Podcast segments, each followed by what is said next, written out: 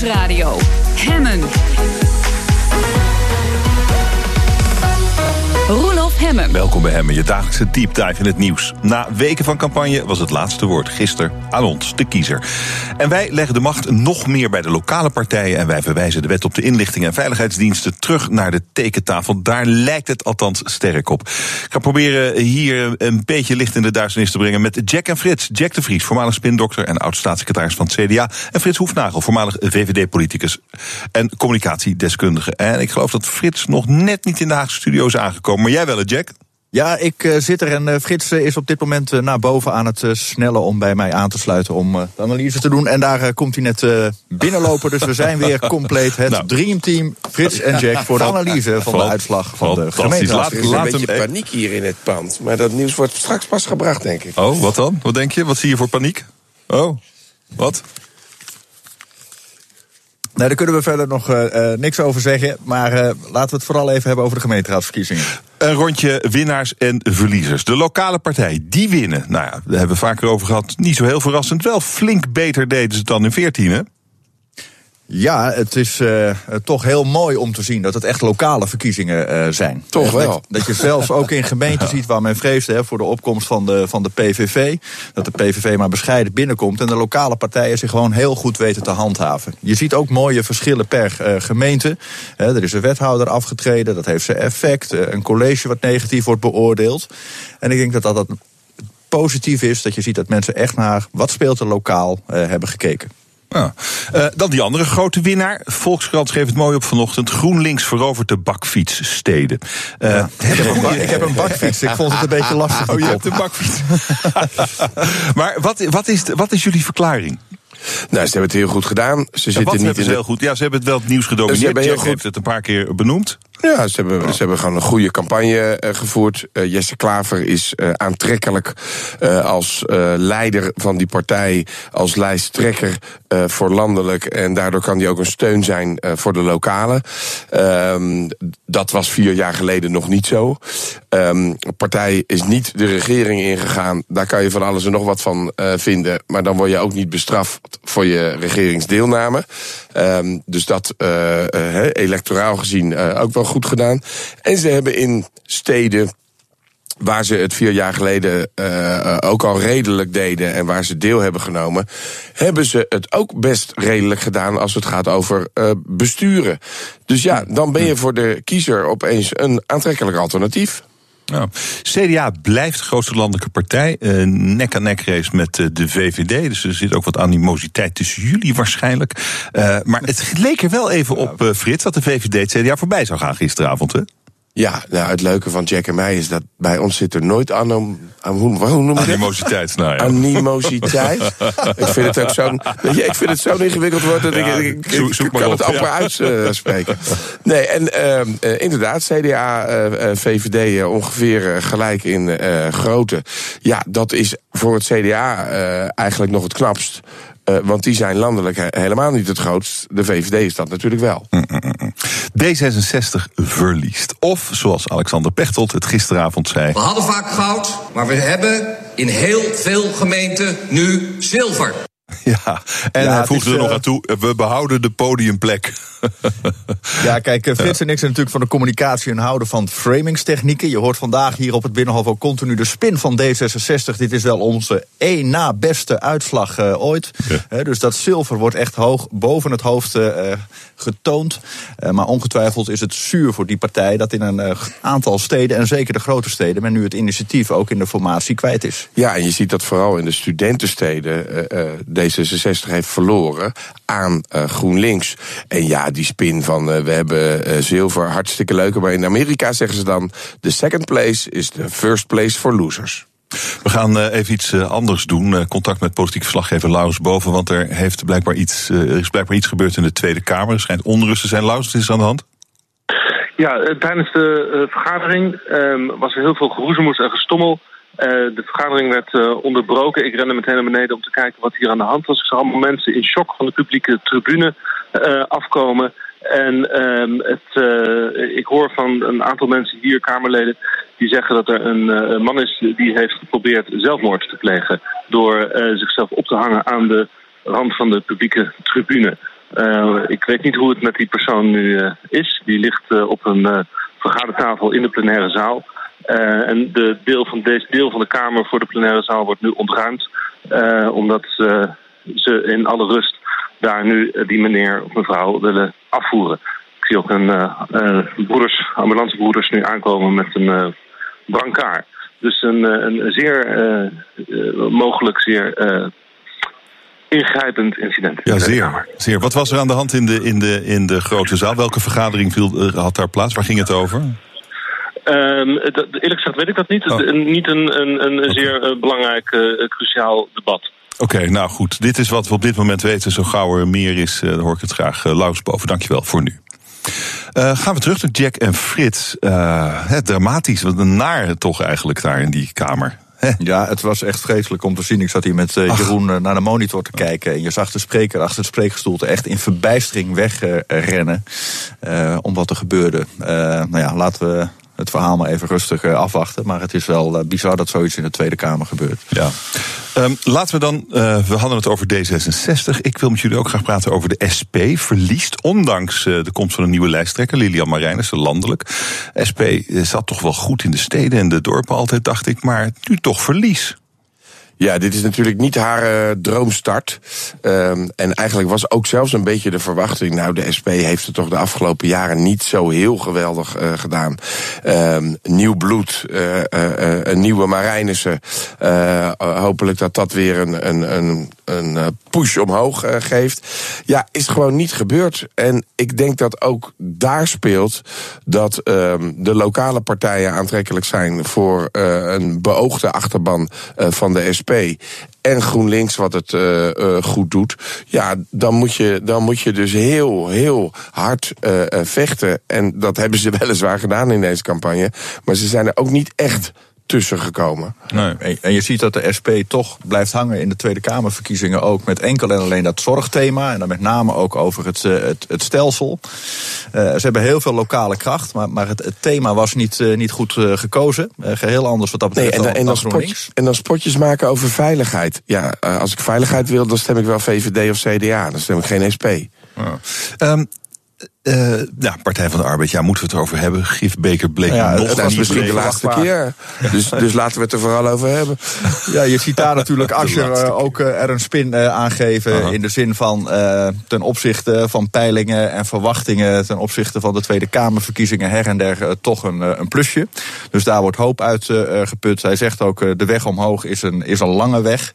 maar het is onmiskenbaar zo dat de, de positie van de Partij van de Arbeid... in de gemeenteraden natuurlijk echt ja, heel fors is beperkt nu. Ja, ja nou, en wat je ziet is dat hè, uh, van de G4 had de P van de A nog één uh, wethouder, namelijk in Den Haag.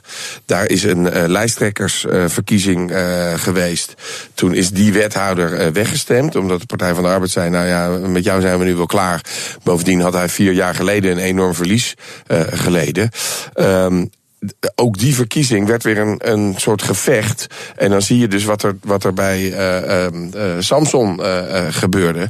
En, en, en Ascher, dat dat lokaal ook gebeurt. Dat is altijd slecht. Een lijsttrekkersverkiezing is goed. Maar als het een, lijsttrek, een, een lijsttrekkersgevecht wordt. dan denken de kiezers: ja, als jullie zo onderling met elkaar omgaan. dan geloven wij het ook wel.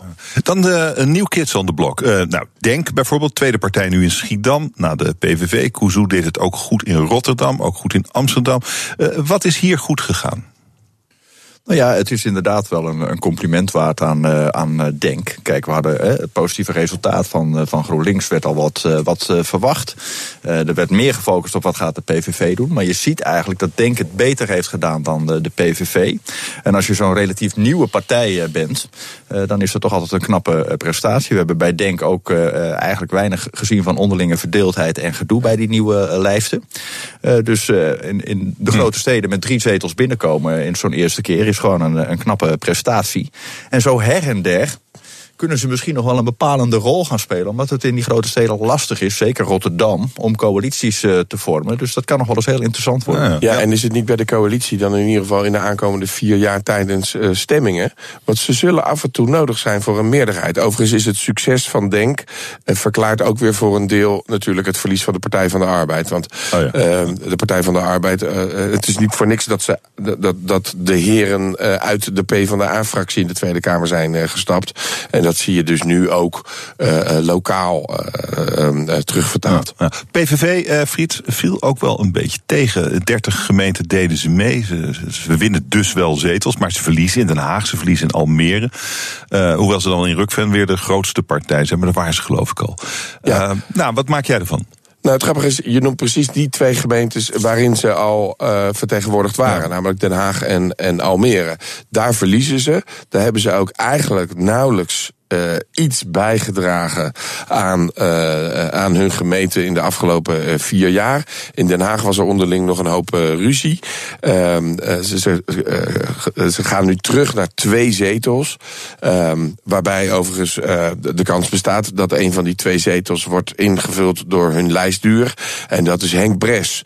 Nou, ik kan je vertellen, ik ben geen fan van de PVV. Maar als Henk Bres voor de PVV in de Haagse gemeenteraad komt, dan gaan er meer dan ooit mensen kijken naar uh, de uitzendingen van die vergadering. Goed voor de lokale betrokkenheid. Het, het, het Bres-effect. Jongens, nog eventjes. Forum voor Democratie deed mee alleen in Amsterdam drie zetels. Ja, uh, knap. Um, verdient ook een, een, felicitatie. Uh, want van 0 naar 3 is, is echt een, een prestatie. Um, wat je ook ziet is dat de VVD daar gelijk is gebleven. Terwijl uh, iedereen toch de verwachting had van nou dat zal wel ten koste gaan van de VVD. Um, en we hebben het al gehad over uh, hoe links of rechts de lijsttrekker daar is. Maar drie zetels, ja. En daarvoor geldt dan eigenlijk hetzelfde als wat Jack net zei over Denk. dat kan betekenen dat ze ook een rol van betekenis uh, gaan spelen. Um, en partijen die zeggen van ja, we willen hoe dan ook niet met denken. Ze zijn ook uh, zwart gemaakt op sommige punten. Hebben het daar zelf ook regelmatig naar gemaakt trouwens. Maar um, drie zetels in de gemeenteraad van Amsterdam uit het niets. Ja, dat is knap. Ja. Jongens, ik heb genoten van onze gesprekken uh, deze week. Het referendum elke dag. nog. Het referendum. Ja, geen tijd meer. Geen, nee, jammer, geen ja. tijd meer. Het spijt me. Uh, misschien moeten we daar nog morgen. een keer op terugkomen. Het, ja, morgen. Ja, we zijn, we zijn klaar. Misschien moeten we nog even kijken of we morgen kunnen doen.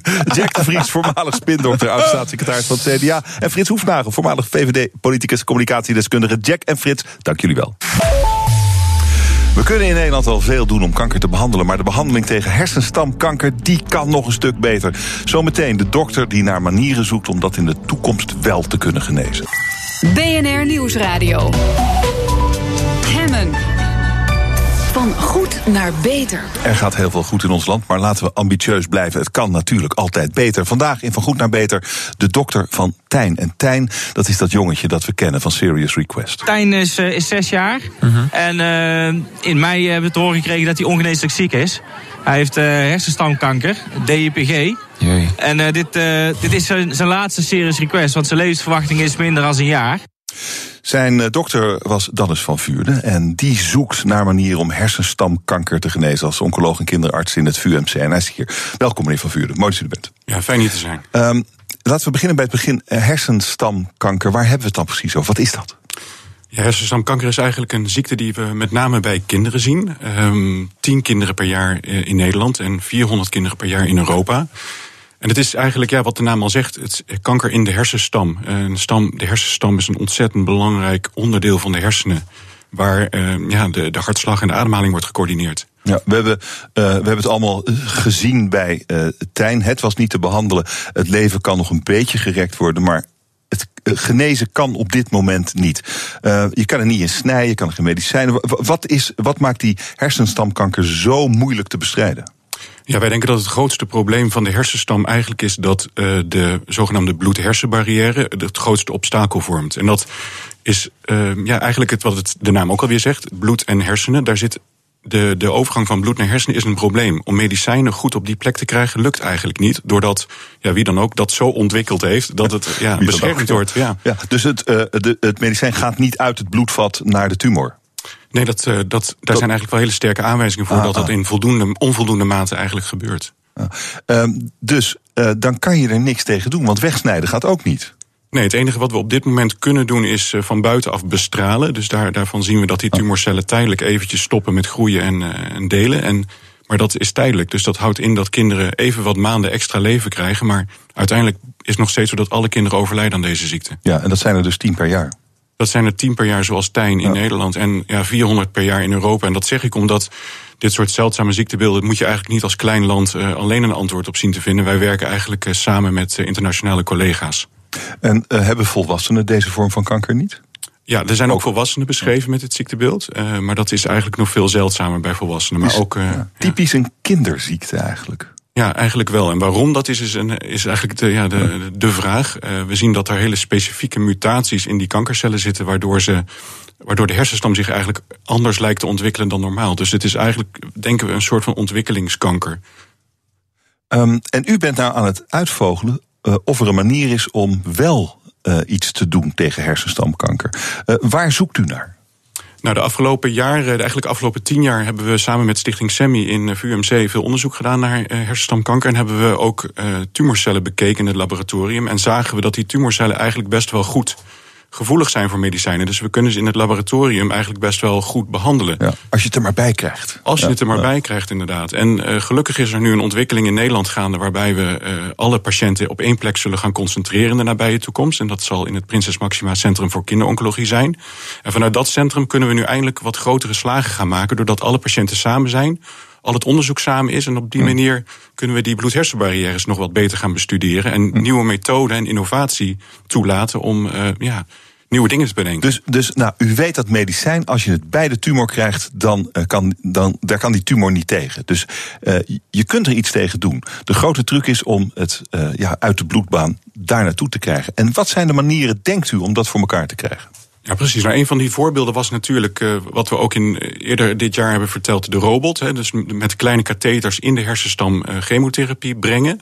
Dat is een van de ideeën om, om in ieder geval die tumor een eerste klap te gaan geven. We zijn ook van plan om dat in de ja, nabije in de komende jaren ook in het Prinses Maxima Centrum verder te gaan ontwikkelen, ook voor patiënten. Is dat het injecteren van chemotherapie in de tumor? Of ja, precies. Dus je brengt met, eh, met meerdere kleine ja, katheters, kleine rietjes, breng je eigenlijk in de tumor in. En dan ga je gedurende een hele lange periode heel langzaam medicijnen in die tumor brengen. En, en ook verschillende medicijnen.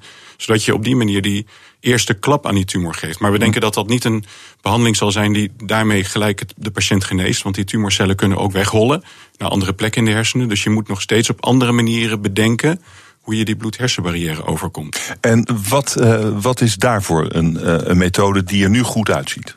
Nou, een van de methodes die we nu ook eh, in het laboratorium aan het ontwikkelen zijn, en dat is onderzoek wat ook door Stichting SEMI heel erg bemoedigd is en uiteindelijk door KWF ook is opgepakt om, om verder onderzoek naar te doen, is het zogenaamde HIFU-onderzoek. En dat is een afkorting voor High Intensity focused ultrasound, dus met geluid, hm. proberen om, uh, om de, bloed, eh, de bloedvaatjes een klein beetje open te zetten. Hoe zou dat kunnen werken? Want het werkt nog niet, hè? Nou, het werkt op, uh, op plekken buiten de hersenen. Dus in het ah. lichaam wordt dat al wel toegepast bij andere vormen van kanker. Ook nog steeds wel op experimenteel niveau, maar nog niet in de hersenen, eigenlijk op grote schaal. Het is een beetje een ingewikkeld science fiction verhaal, maar wat je, wat je eigenlijk doet is je injecteert in de bloedbaan hele kleine uh, microbubbels. Dat zijn kleine met gas gevulde belletjes. Uh, en door dan met, van buitenaf met een bepaalde geluidstrilling aan te komen, gaan die gasbelletjes gaan eigenlijk dansen in de bloedbaan. Die die, die dansen tegen de, de bloedvatwand aan. En daardoor gaat die bloedvatwand een klein beetje openstaan. Die gaat niet kapot, maar die gaat een klein beetje openstaan. Waardoor op dat moment, als de patiënt op dat moment medicijn in zijn bloedbaan heeft. precies op die plek waar jij wil dat die bloedvaatjes open gaan staan. de medicijnen als het ware uitgezweet worden. In, uh, in, in de tumor. En dat is uh, iets wat we momenteel in het laboratorium aan, aan het onderzoeken zijn. En het werkt dus op andere plekken in het lichaam. Maar dan, dan zou, waarom zou het dan niet in de, in de hersenen werken? Nou, omdat de, de bloedvaten in de hersenen toch, anders zijn. toch heel erg anders zijn dan uh, bloedvaten op andere plekken in het lichaam. Daarom is het ook zo dat, uh, dat kankers buiten de hersenen veel beter eigenlijk toch te behandelen zijn en te bereiken zijn met medicijnen dan kankers in het hoofd. En, uh, maar wanneer weet u dat? Of dat werkt? Wat moet er nog gebeuren om te kijken of, of, of nou ja, die, die, die, dat, dat ultrageluid en die, en die dansende bolletjes, of dat tot genezing kan leiden? Nou, daar is echt veel onderzoek voor nodig in het laboratorium. Want voordat je dit soort experimentele dingen gaat doen bij, bij patiënten, moet je natuurlijk ook voor, voor, nou, voor ethische commissies en eh, aantonen dat je echt duidelijk bewijs hebt. Dus aanvankelijk zal dit nu, en dat, dat is onderzoek wat nu door, door KWF is uh, gesubsidieerd, uh, zal in het laboratorium hele duidelijke aanwijzingen moeten zijn dat dat werkt. En dat is al bij andere uh, plekken in de hersenen al aangetoond. Maar op die plek van die hersenstam, zo heel diep in de hersenen, is dat nog niet. En dat proberen wij ja, op korte termijn te bewijzen. En op korte, wat is korte termijn? Ja, korte termijn is in, ja, in de wereld is wel heel lang, hè? Ja, in ja. korte termijn in de wetenschap heb je toch wel over jaren. En uh, twee, drie jaar. En dan hoop ik dat we in de tussentijd al zoveel bewijs hebben dat we, uh, dat we ook dit voor patiënten kunnen gaan ontwikkelen. En dat is ook een ontwikkeling die natuurlijk veel geld kost. Dan heb je het echt over miljoenen dan moet je dus ook uh, niet alleen kinderen met, uh, met hersenstamkanker, maar ook volwassenen met tumoren in de hersenen. Of misschien zelfs wel andere ziektebeelden, zoals Alzheimer. Dus je moet samen optrekken als, als dokters. En ook in wezen de technologie um, leidend laten zijn. En niet per se het ziektebeeld. Ja, want, want deze technologie zou dus ook voor die andere ziekten die u noemde iets kunnen betekenen. Ja, ik denk dat in wezen alle ziektes waarbij de bloed-hersenbarrière een probleem is, uh, kan daar natuurlijk relevant voor zijn. Ik denk dat heel, kijk, 90% of zelfs wel meer dan 90% van de medicijnen die er bij de apotheek te halen zijn, die komen gewoon niet in de hersenen aan. En dat is gewoon een groot probleem. Dus wanneer wij technieken kunnen verzinnen samen en ook met andere disciplines om die medicijnen wel beter aan te laten komen, kan dat wellicht voor heel veel patiënten uh, een. Uh, ja, en, en, en, voor, en, voor, die kinderen, tien kinderen per jaar die die ziekte krijgen, die gaan allemaal dood. En u behandelt die kinderen en u weet dat ze doodgaan.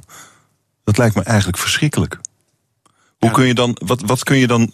Nou ja, je bent dokter geworden om mensen beter te maken natuurlijk. En hier weet je zeker, het gaat niet lukken. Nou ja, ik probeer dus heel erg ook door uh, het doen van onderzoek ja. uh, en door uh, te netwerken, ook met mensen die op, op welke manier dan ook kunnen meehelpen om een antwoord te geven, ook uitgaande van hun eigen kracht om iets te vinden tegen dit ziektebeeld. En ik vind bijvoorbeeld de actie die we met Joep van Teck hebben kunnen doen, vind ik een voorbeeld daarvan. Dat we mensen van totaal Hmm. andere werelden die gewoon meehelpen. En ook om door in dit programma te zijn. Ik denk dat, dat, dat we op deze manier, ook in de gedachten van Tijn, hè, want die zei ook van we kunnen samen heel veel. Als we maar gewoon samen zijn en samen onze nagels lakken en samen geld ophalen, dan kunnen we heel veel. Dus ik hoop ook dat als er mensen zijn die denken van nou, vanuit mijn discipline, vanuit mijn bedrijf vind ik het heel belangrijk om bij te dragen aan het ziektebeeld. Nou, mail mij en uh, we, gaan, uh, we gaan een keer koffie drinken. Maar, maar bijdragen, en dan bedoelt u niet geld, u bedoelt ideeën, ideeën. technologie, ja. dat soort dingen. Netwerk, mensen kennen. Uh, soms, kijk, soms zitten er vanuit de, de technologische universiteiten zitten er heel veel mensen in, in, op hun onderwerp. Waarbij ze denken, ja, maar hoe moet ik dit nou vertalen naar een toepassing? En als je nou denkt van, nou ja, dit zou wel eens wat kunnen zijn om zo'n bloed-hersenbarrière, nou ja, om daar iets mee te doen. Nou, dan zou ik zeggen, ja, bel vooral op en uh, dan gaan we samen praten daarover. Hartelijk dank voor dit gesprek. Dennis van Vuren was mijn gast, kinderarts, oncoloog in het VUMC. Hartelijk dank. BNR Nieuwsradio. Hemmen. Roelof Hemmen. Je luistert naar Hemmen, je dagelijkse deep dive in het nieuws. De toekomst van je gezondheid ligt besloten in je DNA. Wat als je de potentiële problemen nou eens makkelijk goedkoop weg zou kunnen knippen? Mijn gast is John van der Oost. Hij is hoogleraar microbiologie in Wageningen. En hij legde de basis voor het repareren van genetische afwijkingen. Dag meneer van der Oost, welkom. Goedemiddag. Goedemiddag. Uh, laten we bij het begin beginnen. Het is tien jaar geleden, u ontrafelde uh, hoe het CRISPR-Cas-systeem van bacteriën werkt. Uh, misschien moet u gewoon eens even uitleggen uh, in hele simpele taal wat u toen gedaan heeft. Nou, het was zo dat in, uh, in 2005, toen was er een, uh, een groep uit, uit Spanje. Die kwam op een gegeven moment met een, met een theorie dat tijdens analyse van, van DNA-fragmenten van bacteriën vonden ze bepaalde stukken DNA. En daar hebben ze toen uh, heel intensief onderzoek naar gedaan. En toen kwamen ze met een hypothese dat dit wel eens een nieuw afweersysteem kon zijn van bacteriën tegen virussen. Want het is zo dat, dat net zoals wij uh, last kunnen hebben van, uh, van virussen, dat ook bacteriën dat hebben. En het is al tientallen jaren bekend dat bacteriën uh, inderdaad afweersystemen tegen die virussen hebben. Maar dit was een compleet nieuw systeem. En uh, u heeft uitgevogeld hoe het werkt.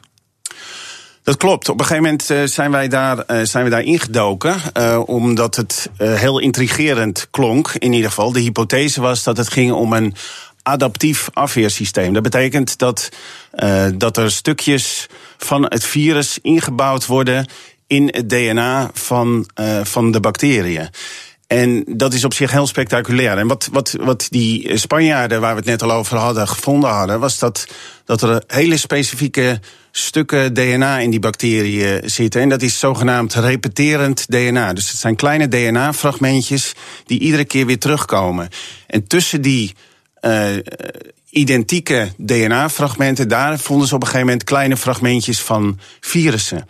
En toen kwam de theorie op dat uh, misschien uh, is dit wel een afweersysteem waarbij dus kleine stukjes virus-DNA ingebouwd worden als een soort geheugen van het systeem. Dus het is een beetje te vergelijken met een archief op het politiebureau, waar, waar uh, stukken of, of uh, eigenschappen van inbrekers bijvoorbeeld uh, in opgeslagen zijn. Nou, zo kan je dit ook zien. Dus, dus eigenlijk is het, zijn daar stukjes DNA van indringende virussen zijn op een gegeven moment opgeslagen in het, uh, in het DNA van de gastheer, dus van de bacteriecel. dus de bacterie heeft een manier gevonden om dat DNA uit dat virus te halen. En het in zichzelf in te brengen, zodat hij beschermd is tegen dat virus. Dat klopt, ja. En uh, u weet hoe die, hoe die bacterie dat heeft gedaan. Het systeem daarachter. Ja, dus toen wij, toen wij van die theorie hoorden, toen, uh, toen hadden we net een, uh, grote beurs van, van NWO, de, de Nederlandse uh, Organisatie voor Wetenschappelijk Onderzoek, hadden we binnengehaald. En dat gaf ons de ruimte om eigenlijk aan iets te beginnen waar we eigenlijk voor die tijd nog nooit aan gedacht hadden. En dat hebben we toen gedaan. En toen hebben we met een, met een, met een groep zeer getalenteerde uh, onderzoekers in Wageningen hebben we toen uh, zijn we, zijn we daaraan begonnen. En toen hebben we inderdaad gevonden dat, ehm, dat die stukjes van het virale DNA, wat, wat, wat opgeslagen is, dat dat op een gegeven moment gebruikt kan worden om, als er weer sprake is van een infectie uh, van een virus, dat dat heel specifiek kan dat herkend worden. En dat moet ook heel specifiek zijn, want anders zou hij ook in zijn eigen DNA -oh. gaan knippen. En dan is het natuurlijk foute boel. Want, want knippen van DNA in micro-organismen, dat betekent vaak dat dat leidt tot de dood van dat, van dat organisme. Dus dan is het einde verhaal. Maar omdat het zo specifiek is, kunnen, ze, kunnen die bacteriën dus heel specifiek die indringers herkennen en knip, uh, eh, DNA daarvan knippen en dus onschadelijk maken. Nou, en, en dat laatste, dat is natuurlijk het, het waanzinnig fascinerende. Dat je kunt knippen in het, in het DNA. Dat is die CRISPR-Cas-methode, zeg ik het goed? Dat klopt, ja. ja. dat je dus kunt knippen in DNA. En dat kun je dus, dat kan die bacterie. Maar dat kunt u nou ook. Ja, dat is het mooie. En dat, uh, toen we hieraan begonnen, toen hadden we ons dat helemaal niet gerealiseerd. Dat dit, uh, dat dit uh, wel eens nou ja, een hele grote uitstraling kon hebben op, op allerlei onderzoeksvelden. En er was net een, een onderzoeker aan het woord, die had het over ja. kanker. Nou, zelfs wordt op dit moment in ieder geval naar bepaalde vormen van kanker, misschien niet de, de, de, de kankersoort waar, waar net over gepraat werd, maar wel andere vormen van kanker, die zouden op een gegeven moment aangepakt kunnen worden. En de truc is inderdaad dat het, het fenomeen dat, dat dit systeem heel specifiek dus DNA-sequenties kan, kan herkennen eigenlijk uitgaande van de informatie die opgeslagen lag hm. in de zogenaamde CRISPR. Want dat is het, het repeterende stuk waar ik het net al over had. Mm -hmm. Dat wordt de CRISPR uh, genoemd. Nou, uh, het betekent dus ook dat. Uh, dus, dus dat werkt in de natuurlijke systemen tegen virussen. Maar je kan dus die, dat CRISPR-DNA, dat kunnen we nu vrij gemakkelijk, kunnen we dat op elke manier zoals we dat maar willen. Uh, aanpassen. En dat betekent dus ook dat je dan ook eigenlijk het systeem kan laten aanvallen op op eigenlijk elke DNA-sequentie die je maar wil. En dat kan dus, ja. dat kan dus in, een, in een plant zijn, of in een muis, of in een menselijke cel. Ja, en in het geval van die kanker, dan zou je dus uh, het DNA van de tumorcellen aanvallen, waardoor ze nou, doodgaan. Ja, dus in, uh, in sommige vormen van kanker is het, is het inderdaad zo dat, dat er zogenaamde mutaties, dus veranderingen in het DNA. Uh, eigenlijk overgedragen worden van, vanuit de ouders naar de, uh, naar, de, naar de kinderen, zeg maar. En dat kan op een gegeven moment dan uh, leiden nou ja, tot kanker, maar het kan ook leiden tot allerlei andere uh, hele vervelende ziektes. maar zegt u nou, je, we kunnen het voorkomen of we kunnen het oplossen als het zich voordoet? Of beide? Nee, wat we, wat we kunnen is, is eigenlijk, we, we kunnen nu in feite, en dat is wat het systeem kan, uh, het DNA aanpassen zoals we denken dat het goed is. Dus we kunnen een, een foutje op het DNA, als dat niet te ingewikkeld is, dus als het maar op één plek is. Kijk, als het een ziekte betreft die, die tientallen uh, uh, fouten heeft of daarop gebaseerd is, dan wordt het een lastig verhaal. Misschien in de toekomst. Maar wat we nu kunnen is, is stel dat er één foutje is. En er zijn een aantal ziektes waar dat zo is. En dat weten we precies. Uh, welke bouwsteen van de 3 miljard bouwstenen in ons DNA uh, eigenlijk die ziekte veroorzaakt. Nou, die kunnen we dan nu heel, met het CRISPR-systeem heel specifiek opzoeken en zorgen dat daar het uh, DNA geknipt wordt. Zodat het, het niet ontstaat, de ziekte. Nee, eigenlijk dat we, dat we, het, dat we het weg kunnen halen. Want, want, want eigenlijk het oh, foutje op het DNA, dat zit er. Maar dat kunnen we dan uh, in feite weghalen. En dan, want, want dat is in feite, uh, als, als we het hebben over het, uh, over het aanpassen van, van DNA, dan is eigenlijk het, het, het gebruik van het CRISPR-systeem, die zorgt ervoor dat, dat, dat je dus heel specifiek die plek op kan zoeken en dat het geknipt wordt. Maar dat is nog niet het hele verhaal. Want dan moet eigenlijk, wat je dan eigenlijk wil, is dat uh, het reparatiesysteem van de cel waar we dan uh, uh, die verandering in teweeg willen brengen, dat die dan in actie komt. En die kan dan als we daar een klein fragmentje, een klein DNA-fragmentje uh, in stoppen, wat eigenlijk heel veel lijkt op dat stuk waar die breuk gemaakt is, maar waar we wel dan uh, ook weer in staat zijn geweest om, uh, om het foutje wat in dat oorspronkelijke DNA zat te herstellen, dan, dan wordt dat eigenlijk ingekruist door het, uh, door het uh, reparatiesysteem van de cel zelf. Dus uh -uh. samenvattend, het, het CRISPR-systeem zoekt de plek op, maakt de knip. En het reparatiesysteem met een stukje DNA, wat wij dan ontworpen hebben om die fout te herstellen, die zorgt ervoor dat, dat, dat de breuk van het DNA weer hersteld wordt. En dat dus het foutje uh, ook hersteld wordt. En ja. dat is fantastisch. Ja, want dan ga je niet dood bijvoorbeeld. Dat zou kunnen betekenen ja. dat je niet doodgaat. Ja. En uh, het probleem, ik, ik moet wel zeggen, uh, dit, is, uh, dit, dit, werkt heel goed als we, als we dat doen met geïsoleerde cellen. Maar als er natuurlijk een, sprake is van een, van een fout die zich openbaart, een probleem dat zich openbaart in het menselijk lichaam, ja, dan moet je ervoor zorgen dat dat CRISPR-systeem daarbij kan. Dus in een bepaald oh. orgaan. En, uh, maar om een voorbeeld te geven, er zijn, uh, er zijn nu um, vergevorderde uh, experimenten uh, gaande, waarbij bijvoorbeeld een oogziekte uh, aangepakt wordt. Als je daar niks aan zou doen, dat is ook een, een genetisch defect, wat, wat dus erfelijk daar terechtgekomen is. Dus, dus, dus door eigenlijk dat de ouders ook al zo'n defect hadden dat als, als je daar niks aan zou doen, dan, dan wordt de persoon in kwestie die wordt blind mm -hmm. uh, op zijn dertigste of zijn veertigste. Maar wat ze nu aan het doen zijn, is dat, uh, dat ze dus uh, celletjes daar uithalen, die aanpassen, die celletjes weer. dus, dus die, die celletjes hebben ze dan hersteld, dan brengen ze ze weer terug. En dan uh, gaan die cellen op de goede plek zitten. En uh, daar, uh, daar moet dan eigenlijk het probleem opgelost zijn. En, en, gebeurt dat ook al? Wordt het ook al dit middel ingezet in mensen tegen ziektes, tegen aandoeningen? Ik hoorde pas iemand vertellen dat er op dit moment al sprake is van 20 clinical trials. Dus dat betekent dat ze al echt in de kliniek bezig zijn om, uh, om zieke mensen beter te maken. En uh, nogmaals, uh, dat zal in het ene geval zal dat, zal dat beter lukken als in het andere geval. Dus het is niet zo dat we nu iedereen kunnen genezen. Maar dit is wel voor sommige ziektes en voor sommige patiënten gaat dit een heel groot verschil maken. CRISPR-Cas. Het gaat over het beter maken van zieke mensen, maar misschien ook wel het beter maken van gezonde mensen. BNR Nieuwsradio. Hemmen. Mijn gast is John van der Oost, hoogleraar microbiologie in Wageningen. Hij legde de basis voor het repareren van genetische afwijkingen van ziektes, zoals bijvoorbeeld kanker, maar ook oogziektes. We hebben het erover gehad, meneer van der Oost. Ik, zit me wel af te vragen, uh, op, op welk moment wordt deze methode, dus het, de CRISPR-Cas-methode, net zo gewoon als bijvoorbeeld chemotherapie voor kanker? Nou, ik denk dat dat nog wel een tijdje kan duren, hoewel de ontwikkelingen razendsnel gaan. Want uh, eigenlijk.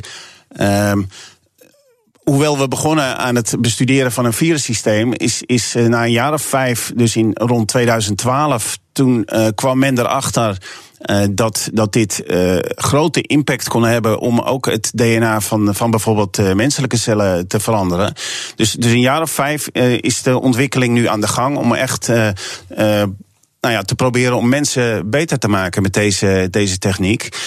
En het wordt eigenlijk over de hele wereld wordt het, wordt het, of wordt, wordt, wordt eigenlijk de potentie van dit systeem wordt, uh, wordt erkend. En dat betekent dus ook dat, dat eigenlijk over de hele wereld wordt nu heel veel onderzoek gedaan naar verschillende, uh, verschillende ziektes. Om, om te kijken van of dat systeem inderdaad gebruikt kan worden, ingezend kan worden om, uh, om dus de gewenste reparaties uit te voeren. En voor sommige ziektes gaan de ontwikkelingen sneller dan voor andere. En, uh, uh, maar dus voor, voor sommige ziektes gaat dit zeker het verschil maken. Maar en heeft u enig idee welke ziektes dat dan zijn en wanneer? Nou, ik weet bijvoorbeeld een, uh, een bedrijf in, uh, in Boston in Amerika waar wij wel uh, contact mee hebben. Die zijn eigenlijk opgestart toen men zich dit realiseerde. Dus vijf jaar geleden. En die, die, die hebben heel veel geld binnengehaald van, van investeerders. Ze hebben nu iets van van tussen de 100 en de 120 mensen uh, aan het werk. En die richten zich op 10 ziektes, erfelijke ziektes in, uh, in mensen. En nou, eentje, die, eentje daarvan is die, die oogziekte uh, waar we het net over hadden. Maar het zijn ook bijvoorbeeld spierziektes of, of bepaalde vormen van, van kanker. En zou dit ook iets kunnen doen aan Alzheimer, waar we nu niks tegen hebben? Als we weten wat, uh, wat, uh, wat eigenlijk de oorzaak is van, ja. uh, van Alzheimer. stel dat dat nou één puntmutatie zou zijn. Dus één foutje op het DNA. En stel nou dat dat, dat, dat op een plek in de hersenen zit waar we goed bij kunnen. Dan zou dat, dan zou dat denkbaar zijn dat daar misschien iets, iets aan gebeurt. Maar uh, laat ik toch heel duidelijk maken dat het, dat het zeker niet voor, voor elke ziekte uh, de oplossing gaat bieden. Maar, en ook niet over een paar jaar. Nou, ik, ik verwacht toch hmm. binnen nu en vijf jaar wel, wel uh, eigenlijk doorbraken voor in ieder geval sommige toepassingen. Um, Oké, okay, dan komen we van het uh, bestrijden van uh, ziektes, beter maken van zieke mensen, het voorkomen van ziektes misschien zelfs wel. Uh, je zou ook mensen beter kunnen maken die eigenlijk al gezond zijn. Ja, dat zou, dat zou in principe je kunnen. Zou, je zou, wat, wat zou je kunnen doen aan een gezond mens met deze techniek om hem beter te maken? Uh, dat is een lastige vraag. Uh, want uh, kijk, het, het, het zou. Uh, en dan kom ik eigenlijk weer op het punt dat. nou ja, een menselijk lichaam, dat is, dat, is, dat is een heel complex iets. Het zou wel kunnen als je dat in een heel pril stadium zou doen. En dan heb ik het dus over het embryo-stadium. Mm -hmm. Als je daar op dat moment zou ingrijpen, dan betekent dat dat. dat en, en in feite is het dan eigenlijk de bevruchte eicel. Dus dat is een eencellig stadium. Als je daar het DNA uh, zou veranderen, op de manier zoals jij dat zou willen, dan uh, betekent dat dus eigenlijk dat alle cellen die daaruit ontstaan en die uiteindelijk in het, in het, in het, in het menselijk lichaam uh, terechtkomen van die uh, persoon, dat die aangepast zijn. En dan betekent dat dus, als, als we het hebben over bijvoorbeeld die oogziekte, dan heb je die oogziekte niet meer. Maar als we het ja. hebben bijvoorbeeld over, uh, over andere dingen die niks met ziektes te maken hebben, kan je het ook hebben over de oogkleur bijvoorbeeld. Dus die kan je aanpassen. Dat is een, een relatief simpele ingreep op het, op het DNA. Daar weten we van alles van. Maar ja, oké, okay, maar oogkleur aanpassen. Dat zou ik persoonlijk nog niet zo heel interessant vinden. Nee, dat zou ik ook ik, niet interessant ik, ik zou dan kijken, wat zou je nog meer kunnen doen? Zou je, uh, het, zou je iets kunnen doen aan het, het intellect van iemand? Of zou je iets kunnen doen aan zijn levensduur? Zou je iets kunnen doen, uh, nou ja... Nou kijk, wat ik net zei. In feite kan, uh, kan er heel veel. maar sommige dingen als intellect, daar zijn misschien... Dat is niet zo als, als een puntmutatie in één gen waar we het net over hadden. Maar dat betreft dan heel veel mutaties in heel veel genen. En uh, daar ja. weten we amper wat vanaf, van, van hoe dat allemaal werkt. We weten waarschijnlijk niet eens wat intellect nou eigenlijk is. Nou, misschien ook nog. Dat is, dat is een goed punt. Maar, maar, sommige, sommige journalisten die beginnen ook vaak over, uh, over bepaalde talenten. Dus, dus uh, muziek maken zoals, zoals Mozart. Of voetballen zoals Johan Cruijff. Ja, dan zegt u dat is onzin. Dat is onzin. Zeker in het geval van, eh, van Johan Cruijff zou dat misschien een boost kunnen betekenen voor het Nederlands elftal. Maar dat, uh, ik vrees dat dat uh, de komende jaren niet gaat gebeuren. Maar wordt er ook hier onderzoek naar gedaan?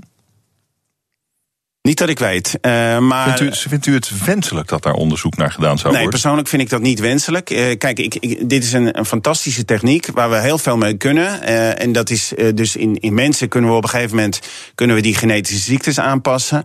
Maar in, in, in planten en in micro-organismen kunnen we dus eigenlijk die, die, die planten of die micro-organismen zo aanpassen dat de productiviteit eh, beter wordt of anders. En dat is natuurlijk, eh, dat zijn dingen die vind ik allemaal heel wenselijk. En daar wordt ook, eh, dat is wat ik om me heen hoor van collega-wetenschappers, daar wordt aan gewerkt. Daar wordt volledig op ingezet. Maar het is net als met heel veel dingen.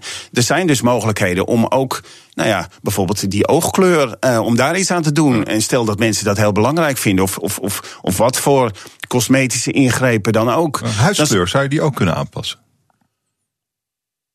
Ja, dat zijn allemaal dingen. Ik, ik weet daar persoonlijk niet heel veel van. Maar ik, ik denk dat het gaat om, om pigmentatie. En, en, en dat de, misschien ja, ja. Met, met een simpele uh, ingreep zou dat kunnen. Maar ja. nogmaals, dit zijn dingen dat, dat wil je helemaal niet. En dat, uh, uh, maar als het kan, dan, dan kan je natuurlijk ook niet uitsluiten dat er niet toch ergens een paar mensen zijn die denken van hé, hey, hier kunnen we geld mee verdienen. Die, die starten een bedrijfje. En er zijn dan mensen met veel geld die zeggen van nou, dat vind ik heel belangrijk. En dan, dan zou dat eventueel kunnen gebeuren. Maar dit, dit is eigenlijk een beetje de onzinvariant van, uh, van waar we het over hebben. Nou, ik ben blij dat je dat Toch? ook zo, wat, wat? zo, zo, zo ziet. En, uh, want want ik, ik, ik vind dat we met name, uh, hoewel we niet moeten vergeten dat er, dat er ook verkeerde dingen mee kunnen gebeuren. Ik denk dat we met name moeten inzetten en het daarover moeten hebben in de, in de media. Dat, dat hier heel veel goede dingen mee kunnen gebeuren. Maar we zouden kunnen voorkomen dat er, dat er kinderen worden geboren met, met genetische afwijkingen. Dus zo simpel is het. Met ziektes die zich later openbaren. U noemde al een paar voorbeelden. Ja, kijk, en dat, het is niet zo dat we dan een soort supermens uh, gaan maken. Maar als, als je bijvoorbeeld weet dat er in een bepaalde familie. Uh, of, of dat ouders drager zijn van een bepaalde uh, genetische afwijking. Dus dat de kans groot is dat, dat ook het nageslacht daar echt problemen mee kan, kan krijgen. Zeker als het van twee kanten bij elkaar komt. Mm-hmm. Dan, dan kan het zo zijn dat een genetische ziekte zich openbaart in die kinderen. Nou, als je dat uh, wil voorkomen, dan zou, je, dan zou je inderdaad kunnen ingrijpen op het, uh, op het niveau van, uh, van embryo's. En dat kan nu al. En dat, dat kan nu, al. nu ook al. Het gebeurt niet. Uh, dat, dat is, uh, daar, zijn, nog, uh, daar zijn nog geen uh, vergunningen voor. maar er wordt wel onderzoek naar gedaan. En ik denk dat, dat in de toekomst zou dat zeker kunnen gaan gebeuren. Wat, wat eigenlijk. tenminste, er zijn een aantal dingen die dat in de, in de, in de weg staan. En dat, dat, dat zijn de. Uh, de technische aspecten en de ethische aspecten. Nou, de technische aspecten, daar bedoel ik mee dat, uh, dat je als je natuurlijk een verandering op DNA-niveau wil invoeren uh, op een embryo die dat, die dat dan zijn hele leven met zich meedraagt en het uiteindelijk ook door gaat geven aan, aan zijn nageslacht weer, zijn of haar nageslacht dan moet je natuurlijk wel zeker weten dat het foutloos is. Dat je niet toevallig mm. op een andere plek, wat daar een beetje op lijkt, dat je daar ook veranderingen aanbrengt. Want dat wordt dan natuurlijk ook eigenlijk genetisch doorgegeven. En dat is precies wat je niet wil. Maar ik moet zeggen dat er de afgelopen jaren uh, is daar al enorme vooruitgang uh, geboekt. Aan de ene kant dat ze een bestaand systeem uh, verbeterd hebben. Dat die nog specifieker is. Dus eigenlijk dat die, dat die zo goed als foutloos is. En ook in Wageningen hebben we daar aan meegedaan samen met mensen in Boston. Om weer een nieuwe CRISPR-variant uh, uh, te karakteriseren. En die uh, lijkt specifieker als die originele variant. Dus dat is op zich ook weer heel interessant. Dus zowel in de natuur zijn er systemen die zich misschien beter lenen voor bepaalde toepassingen. Um, en, uh, en, en als dat niet zo is, dan, uh, dan door al het onderzoek wat we, wat we aan dit soort systemen doen, uh, leren we steeds meer en zijn we ook in staat om het, om het te verbeteren. Had u toen een jaar of tien geleden, toen u hiermee begon, het idee dat dit, dat dit het is waar u toen naar zocht? Nee, dat helemaal niet. En dat, nee. uh, maar we, toen, toen we eraan begonnen, waren we zeer uh, nieuwsgierig naar uh, hoe Ehm, hoe die bacteriën inderdaad eh, eigenlijk zo'n mooi systeem uh, konden inzetten uh, om zich te beschermen tegen virussen. En ook hoe dat systeem werkt. Dus het was puur nieuwsgierigheidsgedreven. We wilden weten hoe het zat. Het is echt fundamenteel onderzoek. Ja, dat is echt fundamenteel onderzoek. En dat is nou, op zich een, een goed punt. wat eigenlijk, of, of dit is eigenlijk een prachtig voorbeeld van, van fundamenteel onderzoek. Wat, wat nu enorme uh, een enorm bereik heeft van, van allemaal hele mooie toepassingen. En dat, uh, ja, dat, dat uh, moeten de geldschieters, ik noemde net NWO, zich ook realiseren. Dat, dat, dat, dat dit dus eigenlijk voortgekomen is uit dat fundamentele onderzoek. Want, want tegenwoordig is het, is het zo dat, dat heel, bij heel veel subsidieaanvragen is het vereist dat je al gaat vermelden in detail van wat je er allemaal mee kan. En dat uh, tot op zekere hoogte. Uh, kan je dat doen voor heel veel verhalen. En, en, wetenschappers zijn vaak daar heel creatief in. Maar aan de andere kant moet het natuurlijk ook zo zijn dat, dat er ook nog steeds ruimte blijft voor fundamenteel onderzoek. Uh, als je kijkt naar de waarde van, uh, van het onderzoek dat u gedaan heeft, dan loopt waarschijnlijk in de miljarden. Als je kijkt naar de voordelen voor mensen, die zijn natuurlijk niet in geld uit te drukken. Ja, dat klopt. Dus vrij, dat, dat, is nou ja, vrij waardevol onderzoek, denk ik. Er zijn mensen die vinden dat u en uw team daarvoor een Nobelprijs moeten krijgen. Piet Borst, vermaard kankeronderzoeker bijvoorbeeld, die heeft dat gezegd. Bent u het met hem eens? Denk het wel. Nou, dat, daar, daar laat dit ik zou, me, dit daar, zou wel kunnen. Hè? Daar laat ik me natuurlijk niet over uit. Maar, maar ik, ik moet zeggen dat, dat ik wel natuurlijk vereerd was dat een, een grootheid uit de Nederlandse uh, biochemie, dat die, dat die dat op een gegeven moment, dat die daar een lans voor brak. Dat, dat het niet per se de mensen zijn die nu uh, elke keer genoemd worden, omdat die, nou ja, heel vaak op tv zijn en hier heel vaak over praten. dat, dat, dat die per se de, prijs krijgt. Maar nogmaals, ik, ik, ik, ik laat me daar niet over uit. Maar ik moet zeggen, ik was wel vereerd dat hij dat in ieder geval mijn naam noemde daar. Zou toch fantastisch zijn? Ja.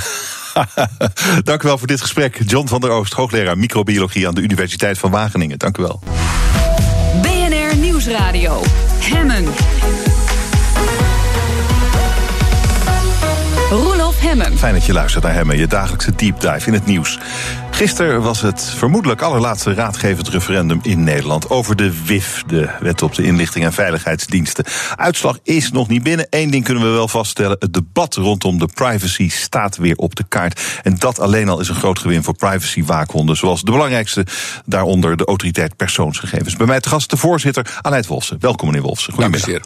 Uh, ik wil met u praten over die WIF en over privacy, maar u bent ook een Partij van de Arbeidman in hart en nieren. U was raadslid, u u was Kamerlid, u was burgemeester jarenlang van Utrecht. PvdA en de PvdA heeft flink om zijn oren gekregen gisteren. Ja, ik ben inmiddels niet meer politiek actief, want ik ben nu een neutrale, deskundige toezichthouder, zoals u ons mooi uh, introduceert. maar ik ben nog steeds. Nog links, uh, denk ik. Ja, ik ben nog wel eens. Uh, Renoy Kan had een keer een mooie term voor dit soort type leden. Hij noemde dat snurkende partijleden. Daar ben ik mm. ook, want ik ben helemaal niet meer actief. Maar het snijdt je wel even door de ziel.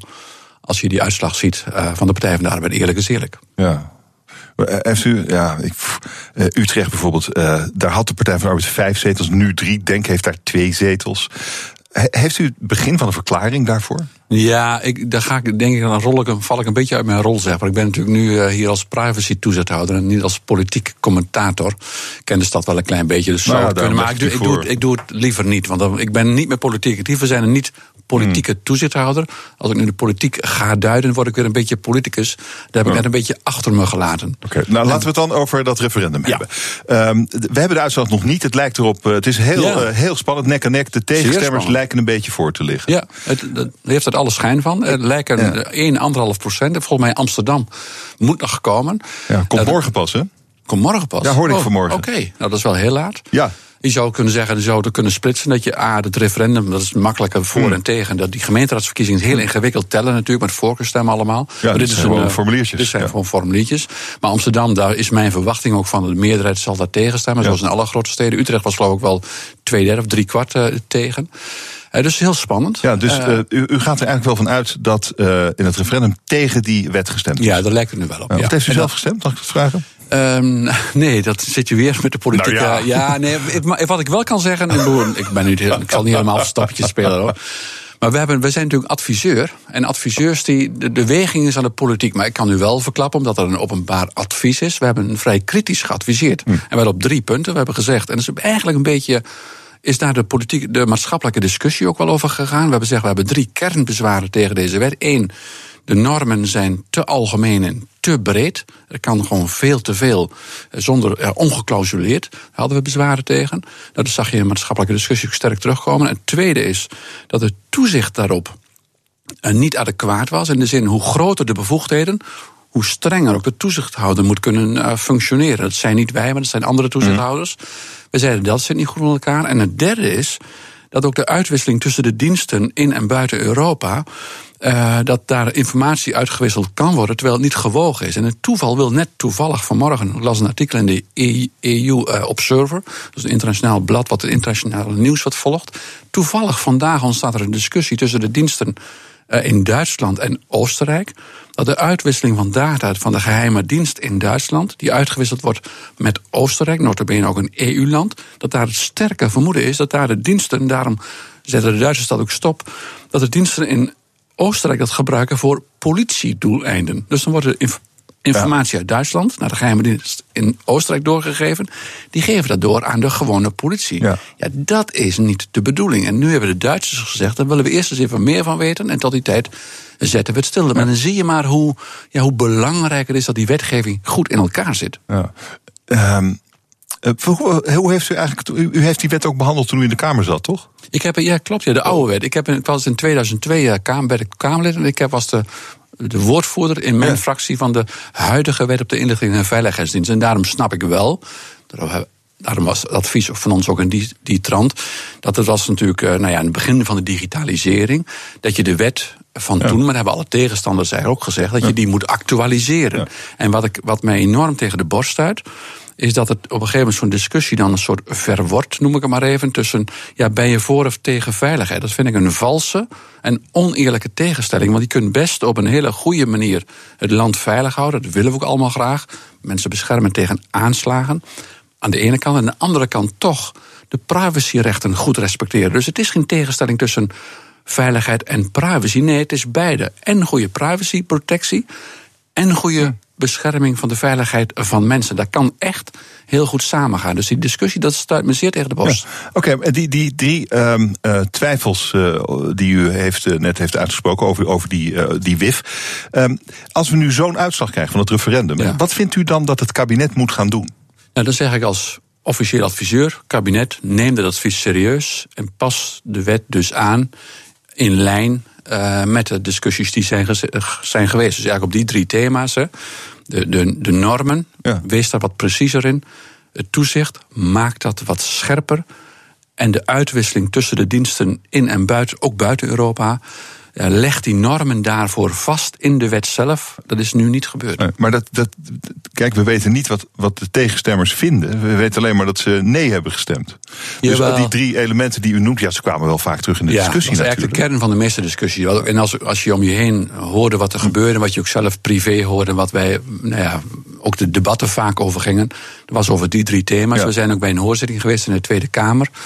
Er kwamen ook deze drie thema's kwamen eigenlijk steeds voorbij. Dat is eigenlijk ook de kern van de bezwaren van de mensen. Die zeggen niet, die wet moet niet. Nee, er moet een wet komen met scherpere, betere normen. En dat, uh, dat hebben wij ook geadviseerd. En uh, u, het zou u een liefding waard zijn als het kabinet dat nu ging doen. Dat is Zeker als, als er zoveel tegenstemmers zijn. Ja, dus als je, als je een referendum hebt en er is zo'n massale mhm. opkomst. En wat, wat ik ook wel mooi vind van dit referendum. Is dat, uh, wie het normaal was bij referenda, weten mensen niet precies wat het over gaat. Of dan gaan hartstochtelijk voor of tegenstanders gaan alleen maar stemmen. Dan weet je niet hoe het echt leeft in de bevolking. Mhm. Nu zijn de mensen massaal naar de stembus gekomen, waren er toch. Dus je hebt nu een hele goede en mooie afspiegeling van wat Nederland vindt. Nou ja, als je de democratie serieus neemt en een meerderheid zegt toch liever niet in deze vorm. Pas het aan. Ja, zou het wel heel vreemd zijn, laat ik het neutraal formuleren. Ja. Zou wel heel vreemd zijn als daar geen rekening mee wordt gehouden. Eigenlijk is dat ook een politiek standpunt, uh, meneer Wolfs. Nee, is een adviseur. Ja. Wij zijn een officiële wetgeving. Nee, u, zegt, u zegt neem het referendum serieus. Ja, wij zijn een officiële wetgevingsadviseur. Dus wij mogen het kabinet. Wij moeten verplicht het kabinet adviseren over wetgeving. En dit zou mijn advies zijn. Um, waar u dus ook blij mee bent, is die discussie over privacy. Ja. En ehm, die is wel in volle hevigheid losgebarsten rond dit referendum. Nou, misschien mooie bijvangst. Wat is u opgevallen de afgelopen tijd? Nou, wat, A, dat het zo leeft. Omdat je recht op privacy is eigenlijk je recht op ja, intimiteit je recht um, om als burger tegen de overheid beschermd te worden. In die zin dat de overheid niet meer over je weet dan noodzakelijk is. En er lijkt een soort bewustwording nu te komen dat mensen door die digitalisering. Kijk, vroeger was alles papier en zat je in een paar bestandjes, maar alles is tegenwoordig digitaal. Alles kan met alles worden gekoppeld. Er wordt heel veel data over jou verzameld. En er lijkt een soort bewustwording te zijn nu en zeker bij jongere mensen valt me ook op. Heel, vind ik ook heel mooi trouwens. Van ja, al die data die overal zitten, moeten wel op een integere, nette, fatsoenlijke manier mee worden omgegaan. En je zag een soort. Ik kan het mis hebben hoor, maar je zag ook een soort scheiding tussen oud en jong een klein beetje. De oudere mensen nog vaak zeggen, nou ja, wat heb ik eigenlijk te verbergen? En die associëren privacy met camera's in de publieke ruimte. Als je buiten loopt, dat je gefilmd kunt gaan worden. En zeggen, nou, wat is daar voor bezwaar tegen? En dat jongere mensen die veel digitaal vaardiger zijn, nu zich die grote gevaren daarvan uh, bewust hm. worden. Dat vind ik een hele mooie. En die jongere mensen, ja, die worden ook steeds ouder. Dus dan zie je dat de nieuwe generatie veel privacy bewuster worden. Dat is een groot winstpunt. Toch uh, uh, doet u nu een onderzoek naar camera's in sauna's. Ja.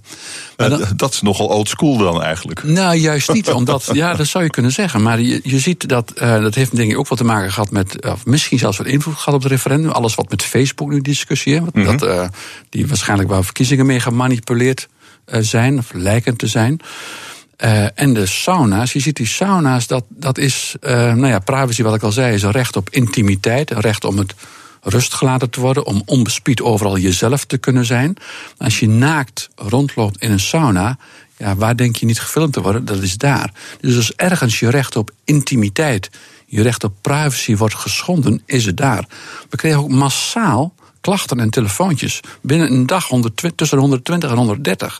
Dus dat appelleert heel sterk. Van meldingen van mensen die zeiden in mijn sauna hangt ook een Oh. Inclusief meldingen van medewerkers notabene van de sauna zelf. Ja, ja. Dus je ziet dat het heel sterk appelleert dan. Het begon allemaal met dat, uh, dat dameshandbalteam... Hè, dat ja, in uh, Nederland was het, geloof ik, gefilmd werd. Massaal gedeeld op internet. Ja, daar ja. zit je natuurlijk niet op te wachten. Uh, wat zijn de eerste resultaten van uw onderzoek?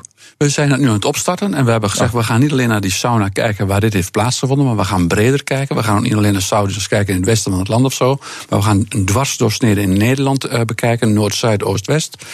Uh, daar, zijn we nu, daar gaan we nu mee starten. Dus moet je even op voorbereiden. Wie gaat dat doen? We moeten ook een techneut natuurlijk mee, want je moet ook kunnen kijken eh, in die camera's. Dus de eerste bevindingen zijn er nog niet. Maar u, maar, gaat, u gaat eigenlijk gewoon kijken, hangen er camera's en wat registreren die en wat doen ze ermee? Ja, heel bazaal. Hangen de camera's? Met welk doelen hangen ze er? Welke ruimtes hangen er? Uh, zijn de mensen zich daar bewust van ja of nee? Is die beveiliging een beetje goed op orde ja of nee? Want vaak worden die camera's ook opgehangen. Uh, wat heet tegenwoordig het Internet of Things. Hè, dat je via, via je computer op afstand ja. ook naar die camera's kunt kijken. Nou ja, dat is sowieso al onhandig. Want als jij daarna kunt kijken, dan kan een ander die een beetje slim is. Gebeurde ook, hè? Dat gebeurt ook. Ja. Dus dat wat heeft natuurlijk ook niet nodig. Maar in beginsel is onze hoofdlijn in, in ruimtes waar mensen naakt zijn, dus in de saunaruimte zelf of in de kleedruimtes, geen camera's. Nee, maar die dingen hangen er dus massaal met een reden, namelijk het voorkomen van diefstal en van ongewenst ja. gedrag in die sauna. Ja, maar als dus je... ze hangen er wel met een goede reden.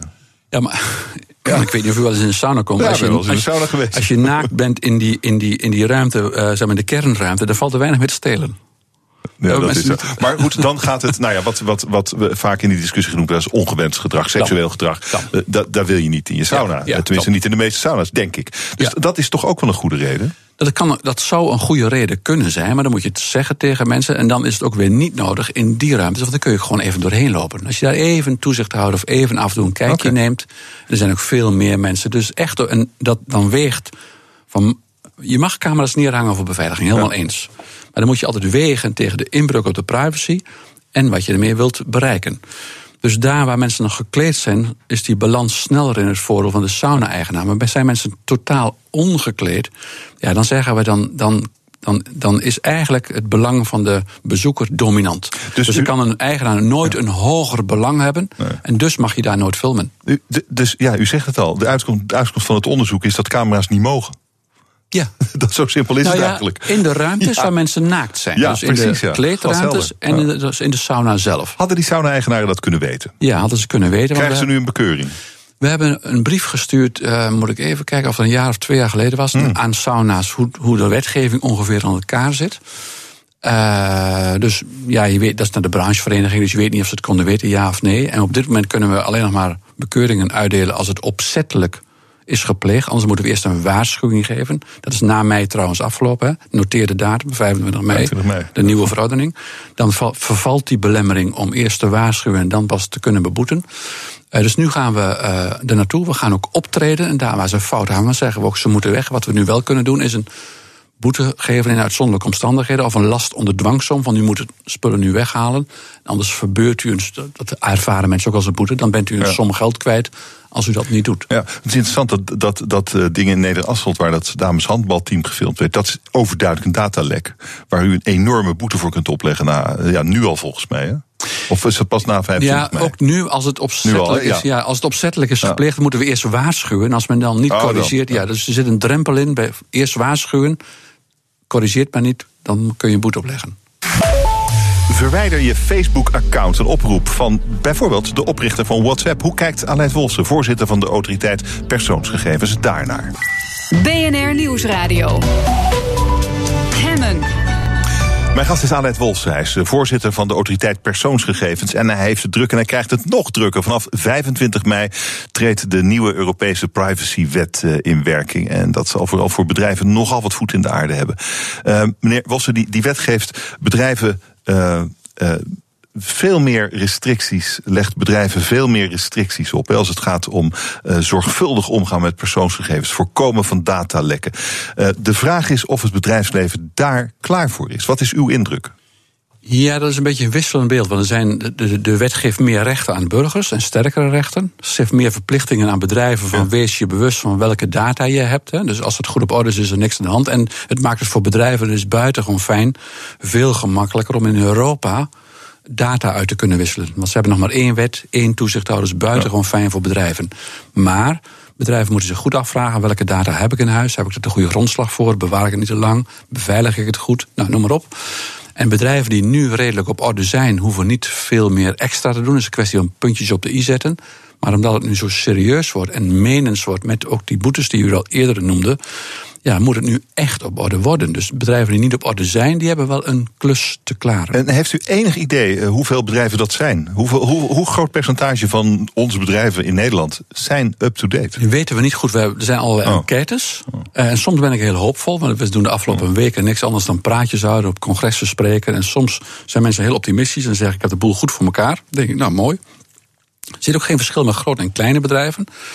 Eh, Of overheden, om daar nog maar over te, eh, over te zwijgen, zeg maar. Die moeten ook nog heel veel doen.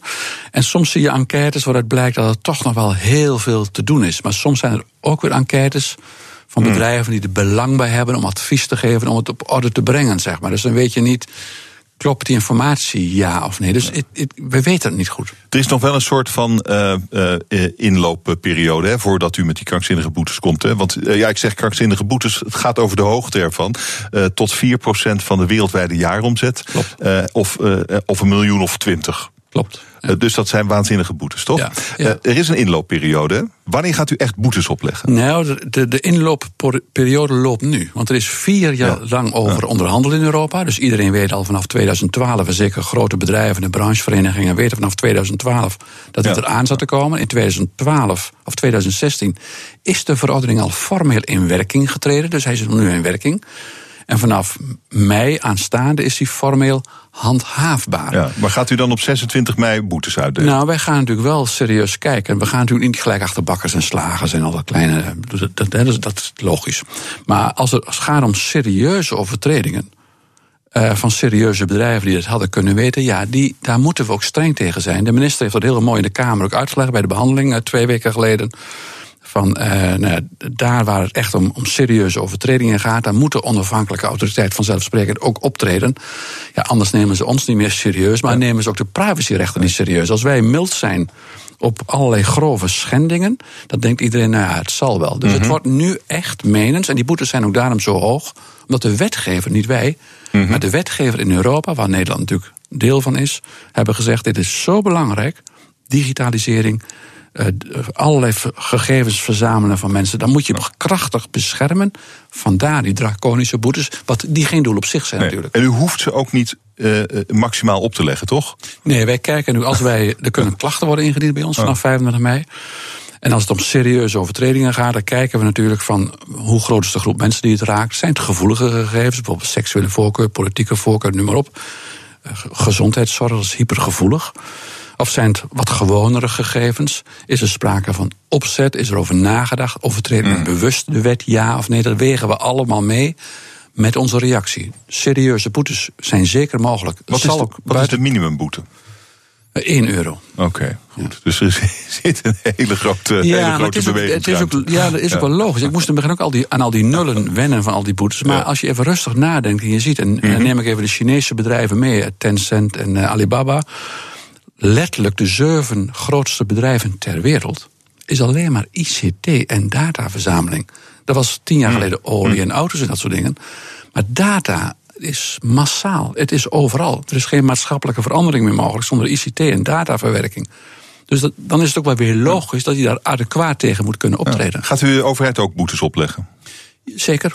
Ja, dat, is, dat zal ook helaas gebeuren. Niet als doel op zichzelf. Is die overheid er uh, beter op toegerust, denkt u, dan het bedrijfsleven op dit moment? Ik ben daar niet zeker van. Waar ziet u het grootste probleem? Nou, wij zien grotere, grote problemen met um, um, uitvoeringsorganisaties van de Rijksoverheid of gemeenten. Die heel veel data verzamelen en heel bazaal soms nu nog. UWV, Duo, uh, ja, en dat soort. En dat soort bedrijven. Ah. En die heel veel data van mensen hebben, ook gezondheidsgegevens. En die op dit moment lang niet allemaal de beveiliging bijvoorbeeld heel goed op orde hebben. Om eens iets heel bazaals te noemen. Je mag er niet te veel data verzamelen, vanzelfsprekend niet. Maar je moet het echt heel goed beveiligen. Begint u dan ook daar te controleren? Bij uh, wat je zou kunnen noemen de voorbeeldfunctie van de overheid? Gaan we ook kijken, want de, de overheid heeft zeker een voorbeeldfunctie in een rechtsstaat. Dat is de kern van dat ook de overheid, of juist de overheid, zich houdt aan het recht. En de overheid weet vaak heel veel van je. En overheidsinstellingen moeten bijvoorbeeld een functionaris gegevensbescherming hebben. Dat is, een, dat is onze lokale toezichthouder ter plekke. We weten dat die nog niet overal is. Nou, dan gaan we natuurlijk als allereerste op controleren. Dat is een kwestie van afvinken. Nou, waar die niet is, dan zullen we onmiddellijk aan de bel trekken. En als het bewust niet is gedaan, kost dat zeker ook geld. Het is zeker altijd bewust. Wie kan dat nu nog vergeten? Ja, nou, ja, het gekke is... Oeps, ja, vergeten. Nee, toch? Nou, Geloof je dat? Nou, nou, ik moet gewoon eerlijk zijn. Ik, ik, luister elke paar weken bij ons mee aan de telefoon. Voor mensen die bellen, uh van burgers met klachten of dingen die ze overkomen is. Nu hadden we laatst die spotjes allemaal zijn we gestart. Om een voorlichtingscampagne voor bewustwording. Van privacy gaat iedereen wat aan. En dan belden mensen uit, met kleine gezondheidsbedrijven. Die zeiden, ja, ik heb dat nu eens gehoord. En uh, die privacywetgeving, ik ben een klein bedrijfje, is er ook van toepassing op mij? En dat was een, een op, ik, het kwam op ons over als een oprechte vraag. Aha, ja, ja. Die zijn zo bezig met hun vak. Uh, dat ze dat kennelijk is ontgaan. En daarom hebben we die bewustwordingscampagne, waar iedereen wordt geacht de wet te kennen, zeker vanaf 25 mei als het gaat om privacy. Dus we, maken, we doen heel veel aan voorlichting, komen op dit soort programma's heel graag, om mensen bewust te maken dat het eraan komt. Want na mei kun je niet zeggen, goh, het is me totaal ontgaan. Uh, hoe heeft u uh, gekeken naar uh, de topman van Facebook, Mark Zuckerberg, die sorry zegt over het lekken van de gegevens van 50 miljoen Facebook-gebruikers? Ja, dat is echt wat daar lijkt te zijn gebeurd, want het loopt nu een onderzoek. We hebben contact gehad met de Engelse collega's, want het schijnt ook in Engeland gebeurd te zijn. Dat, dat Facebook toe heeft gestaan dat ontwikkelaars van applicaties, of ook anderen, onder het mom van wetenschappelijk onderzoek, heel veel data uit de uit de, de, bestanden zeg maar, van Facebook mm -hmm. uh, hebben gehaald.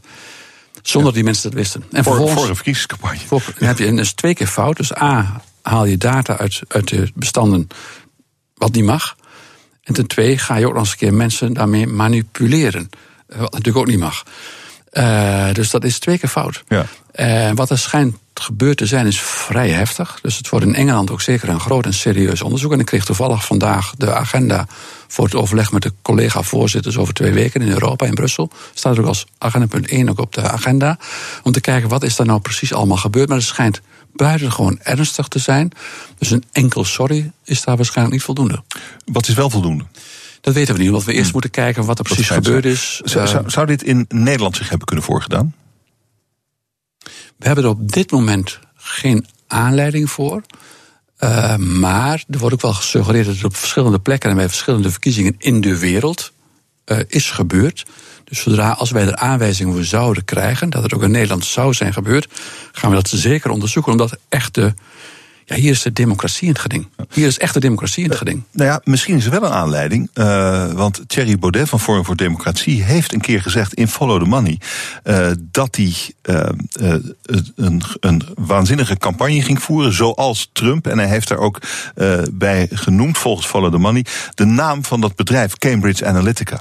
Um, uh, dat is het bedrijf dat die 50 miljoen gegevens van Facebook-gebruikers heeft benut om Trump aan de macht te krijgen. Ja. Als dat, uh, dat, dat lijkt me wel een aanleiding. Uh, zou kunnen, omdat, maar dat weet je niet. Want een bedrijf wat iets illegaals doet, kan ook iets legaals doen. En wat je mag doen, het microtargeting zoals het heet, dat je mensen individueel benadert, omdat je iets van hun voorkeuren weet. Dat mag op zich wel, want dat gebeurt met advertenties ook de hele dag natuurlijk. Maar, maar als je dat doet op basis van informatie die je illegaal hebt verkregen, ja, dan is het anders. Maar in het geval van Vorm voor Democratie weet u dat niet. Dus dan zou ik me kunnen voorstellen, als ik in uw schoenen stond, zou ik eens gaan kijken. Overweegt u dat? We hebben, ik, ik, op dit moment hebben we daar geen serieuze aanwijzingen voor dat dat gebeurd is. Hè. Dus nog niemand heeft erover bij ons in de bel getrokken. Uh, ik ga het zeker ook even lezen.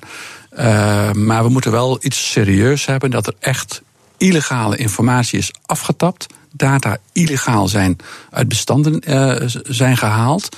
En ook op een illegale manier weer zijn gebruikt. En daar heb je wel iets serieus voor nodig om daar. Maar als er, iets, als er aanleiding voor is, gaan we dat zeker onderzoeken. Zeker. Dus u gaat nu kijken wat uh, Thierry Baudet precies gezegd heeft in the Money? Ik zal er eens gaan bekijken. Ja. Ja. Vindt u uh, dat je moet stoppen met een Facebook-account?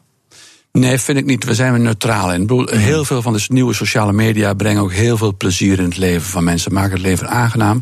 Maar wat dit wel heel goed duidelijk maakt, wees je bewust wat je deelt op dit soort platformen. Dat is een wijze raad. Dank u wel voor dit gesprek. Aleid Wolfsen, voorzitter van de Autoriteit Persoonsgegevens. Dank u zeer. Nieuwsradio. Hemmen. Roelof Hemmen. Blijft nog even spannend wat Amsterdammers bij het referendum hebben gestemd... en wat de exacte verkiezingsuitslag in de hoofdstad wordt. Ze komen morgen pas met een definitieve uitslag. Tussendoor geen tussenstanden meer. Bespreek het in... De kantine. Met vandaag Bert Huisjes, hoofdredacteur van Omroep WNL... en Hella Huuk, zij is journalist bij het FD, het Financiële Dagblad. Mooi dat jullie er zijn, welkom. Dank je. Ja, leuk. Uh, is het goed dat ze even willen wachten, Hella, denk je, in Amsterdam met die, met, met die uitslag? Ik begrijp eigenlijk niet waarom dat moet. Er zijn gewoon zoveel formuliertjes, is dat het? Nee, ja, Thierry Baudet was het nog, nog tot diep in de dag wijde nog om, om, toezicht, om, om toezicht te houden, toch? uh, ja, ik begrijp ook niet zo goed waarom dat uh, zo lang duurt. Maar aan de andere kant, als blijkbaar dan nog niet alles is geteld, dan ja, dan moeten ze nog even doortellen. Nou, dus misschien wat meer tellers uh, moeten inhuren of zo. Hoe, pff, ja. ja. nou ja, het zal waarschijnlijk voor de uitslag niet veel meer uitmaken. Want je zag dat zo zeggen, het hoge noorden uh, erg tegen was. Dat is sowieso al uh, erg argwanend over wat het westen ja, was... van hun wil vinden. Ja. En je ziet dat de grote steden, waar die wat linkser zijn, ook uiteindelijk toch veel argwaan hebben gevoeld. En ja, Amsterdam is een grote stad, dus waarschijnlijk wordt het een negatief oordeel voor het referendum. Voor, het, voor de WIF, denk ik. Ja, en vind je dat goed of slecht? Of maakt het je niet uit?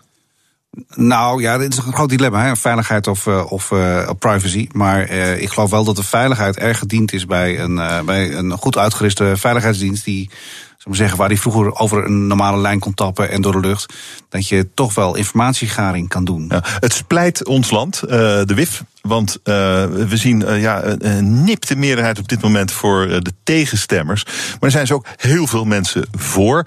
Wat je in elk geval ziet gebeuren is dat er iets gebeurt in de politiek. Er wordt gedraaid. Rutte zei gisteravond dat er bij veel tegenstemmen opnieuw naar die wet moet worden gekeken. Sibrand Buma zei eerst van het kabinet moet een nee negeren. En zegt nu het is aan het kabinet. Uh, ja. wat, wat is dit, Hella? Nou, ik, ik, ik denk dat Rutte. Ik denk dat hij het liefst de, de woorden. Uh, dat hij de woorden geitenpaadje en uh, inlegvelletje weer wil afstoffen. Zoals het natuurlijk bij het Oekraïne-referendum is gebeurd. Ah, het, eerlijk gezegd is het natuurlijk een hele lastige. Als, als de bevolking natuurlijk was geraadpleegd voordat die wet werd gemaakt. Ik stond er gisteren ook een beetje in dat hokje van ja, wat heeft het nou, wat heeft mijn aankruisen nou eigenlijk voor zin? Het is een raadgevend referendum. De wet is met in grote meerderheid uh, aangenomen door de Eerste en de Tweede Kamer. Dat is net zo democratisch als een referendum dat Zeker. is. Dus het, het is natuurlijk een hele lastige. En wat natuurlijk politiek ingekleurd gaat worden is dat iedereen zegt: ja, de kiezer zegt dat die hele wet het raam uh, uit moet. De kiezer zegt dat onderdelen van die wet niet goed. Ja, hoe ga je dit nou? We hebben heel binair gestemd. Er was voor of tegen. Maar wat dit dan precies betekent. Nou, Aleid Wolfson was hier voorzitter van de Autoriteit Persoonsgegevens. Die zei net: uh, Nou, we hebben een advies gegeven. Je moet uh, iets doen aan toezicht op hoe die diensten de gegevens behandelen. Hoe het weglegt naar het buitenland is een risico. En er was er nog een, maar die ben ik vergeten. Maar die weet jij vaststellen. Nou, ik, ik denk de, hele parlementaire de controle erop. Heel snel is het argument natuurlijk, ja, het is geheim wat we doen. Uh, wat, wat, moet het ook allemaal kosten daar, de democratische controle op? Dat is ook wel mijn punt met de wet. Maar, dus dat stel je voor dat een beetje kunnen, aan, dat ze dat kunnen aanscherpen. Dat, dat kunnen ze nou, gewoon dan doen, is dat toch? Dan is dat toch, ja, gewoon, gewoon. Ja, het moet dan wel weer door het parlement. Ja, je, hebt, je hebt Buma misschien nog wel gezien deze week. Waar, waar, waar zat hij? Was dat bij Paul of bij... Ja, ik heb hem hier ook nog een keer helemaal geen zin, nee, helemaal nee. geen zin in. Maar nu zegt hij, ja, het is aan het kabinet. Dus dan denkt hij van, nou ja, niet mijn pakje aan meer. Ja, maar ja, uh, D66 is ondertussen ook al gedraaid. Nou, ik, ik, nee, ik moet het nog zien. Ik, ik denk wel dat er enige ik, haast... Ik zet in op het gaten, Ja, dat denk ik ook. En ik denk dat er toch wel enige haast bij is. Omdat je als Nederland wel behoorlijk ver achterblijft bij, bij, uh, bij het vinden van informatie. En uh, hmm. kijk, het is een antiterreurwet. Uh, we zijn nog niet klaar met, met de terreur. Er hoeft maar één aanslag te komen. En dan zegt iedereen van waarom hadden we deze mogelijkheden niet? Dus dat. Ja, ik, ja. Ja, ja, dat weet ik niet. Dat was natuurlijk een van de, de argumenten. Van de nou, we hebben ons tijdelijk even weer veilig gevoeld. Want er is even niet zoveel dreiging. Maar op het moment dat die dreiging weer oploopt, dan wil je toch graag dat uh, de bedreigers in beeld komen. Uh, interessant vond ik dat uh, ongeveer 4% uh, van de mensen die gestemd hebben in het referendum blanco gestemd hebben. Dat is ongelooflijk veel. Dat is ongeveer 200.000 mensen. is veel meer dan bij anderen uh, bij het, de, de, vorige keer. Was maar misschien, misschien ja. een commentaar, net was wat, wat Helle zegt... van wat moet ik hiermee met een binaire beslissing. Ja. Maar ook dat je zegt van ja, ik weet het echt niet. Weet je wel, ik, uh, ik, ik kan er geen ja. oordeel over verder... maar ik wil wel mijn uh, recht tot stemmen gebruiken. Ja, kijk, het waren natuurlijk ook gemeenteraadsverkiezingen. Dus iedereen stond al in dat hokje. Daarom is die uitslag natuurlijk mm -hmm. in opkomst natuurlijk zo verschillend uh, van het Oekraïne-referendum. Maar er is enorm verschillend. Maar, hè? Er is wel enorm op. Ik zag het jeugdjournaal en daar werd ook aan kinderen uitgelegd dat de overheid alles mee ging meelezen. WhatsAppjes uh, die je je vriendje stuurt, uh, um, uh, mailtjes, wat voor spelletjes je speelt. Ze kunnen meekijken in de kamer. Ik denk van ja, ja. nou ja. ja, metadata is ook wat moeilijk uitleggen natuurlijk. Ja, maar dat is, gaat, dit gaat ja. naar een jeugdjournaal en daar zijn de ouders ook bij. Dus ik weet er dan wel wat meer van. Ik denk van nou, dit is toch een heel eenzijdig beeld wat kinderen ook wordt voorgehouden. Nou, dan de uitslagen van de verkiezingen. GroenLinks wordt gezien als de grote winnaar. Uh, na de lokale natuurlijk, die het uh, weer beter hebben gedaan dan een jaar of vier geleden. Uh, de, de krantenkoppen, ik heb, ik, heb ze, ik heb ze hier liggen. Gewoon op papier, doffe dreun voor D66. Ja, ja. ja. En, oh, kijk dan. Wel een goede kop. Hij allitereert als een. Ja. Ah, dat is natuurlijk de Telegraaf. Ja, ja dat zeker. Doffe dreun D66. Ontzetting op de gezichten. Goede foto, Pia Dijkstra, helemaal. Uh, van, ze konden het natuurlijk niet verteren om te zeggen GroenLinks wint. Dat kan, dat kan natuurlijk niet bij de Telegraaf. Maar de NRC, NRC Next deed het wel. Hè. Die had toch wel weer Jessias op de voorpagina. Ja, ja en, op de rug gezien. Toch echt, echt in, in een zegenend gebaar naar de massa toe. Ja, armen omhoog. Ja, prachtig in de massa. Zennetje op zijn rug. Ja. Het licht. dit, is, dit is Jessias. Dit is Jessias, dit is mooi. En wat zien we hier? Lokale groeien. Dat is eigenlijk het AD. Die had het eigenlijk wel goed. Lokale Zeker. groeien. PVV blijft klein. Dat is ook wel opvallend. Ja, ook opvallend. Hoe komt nou, dat? verrast me Nou, niet. omdat ze natuurlijk heel mo- veel moeite hebben gehad om uh, geschikte kandidaten te vinden in de gemeente. Ja, ze deden in 30 gemeenten. Ja, maar, en, maar waar ze een aantal kandidaten uh, lanceerden, was er veel om te doen. Dus Ja. dat, dat maakt het natuurlijk niet makkelijker. Dat je denkt van, nou, wat zijn dat dan voor mensen die er nu namens de PVV in de gemeenteraad komen?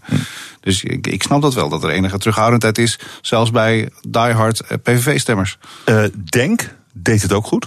Zeker. Wat zegt jou dat?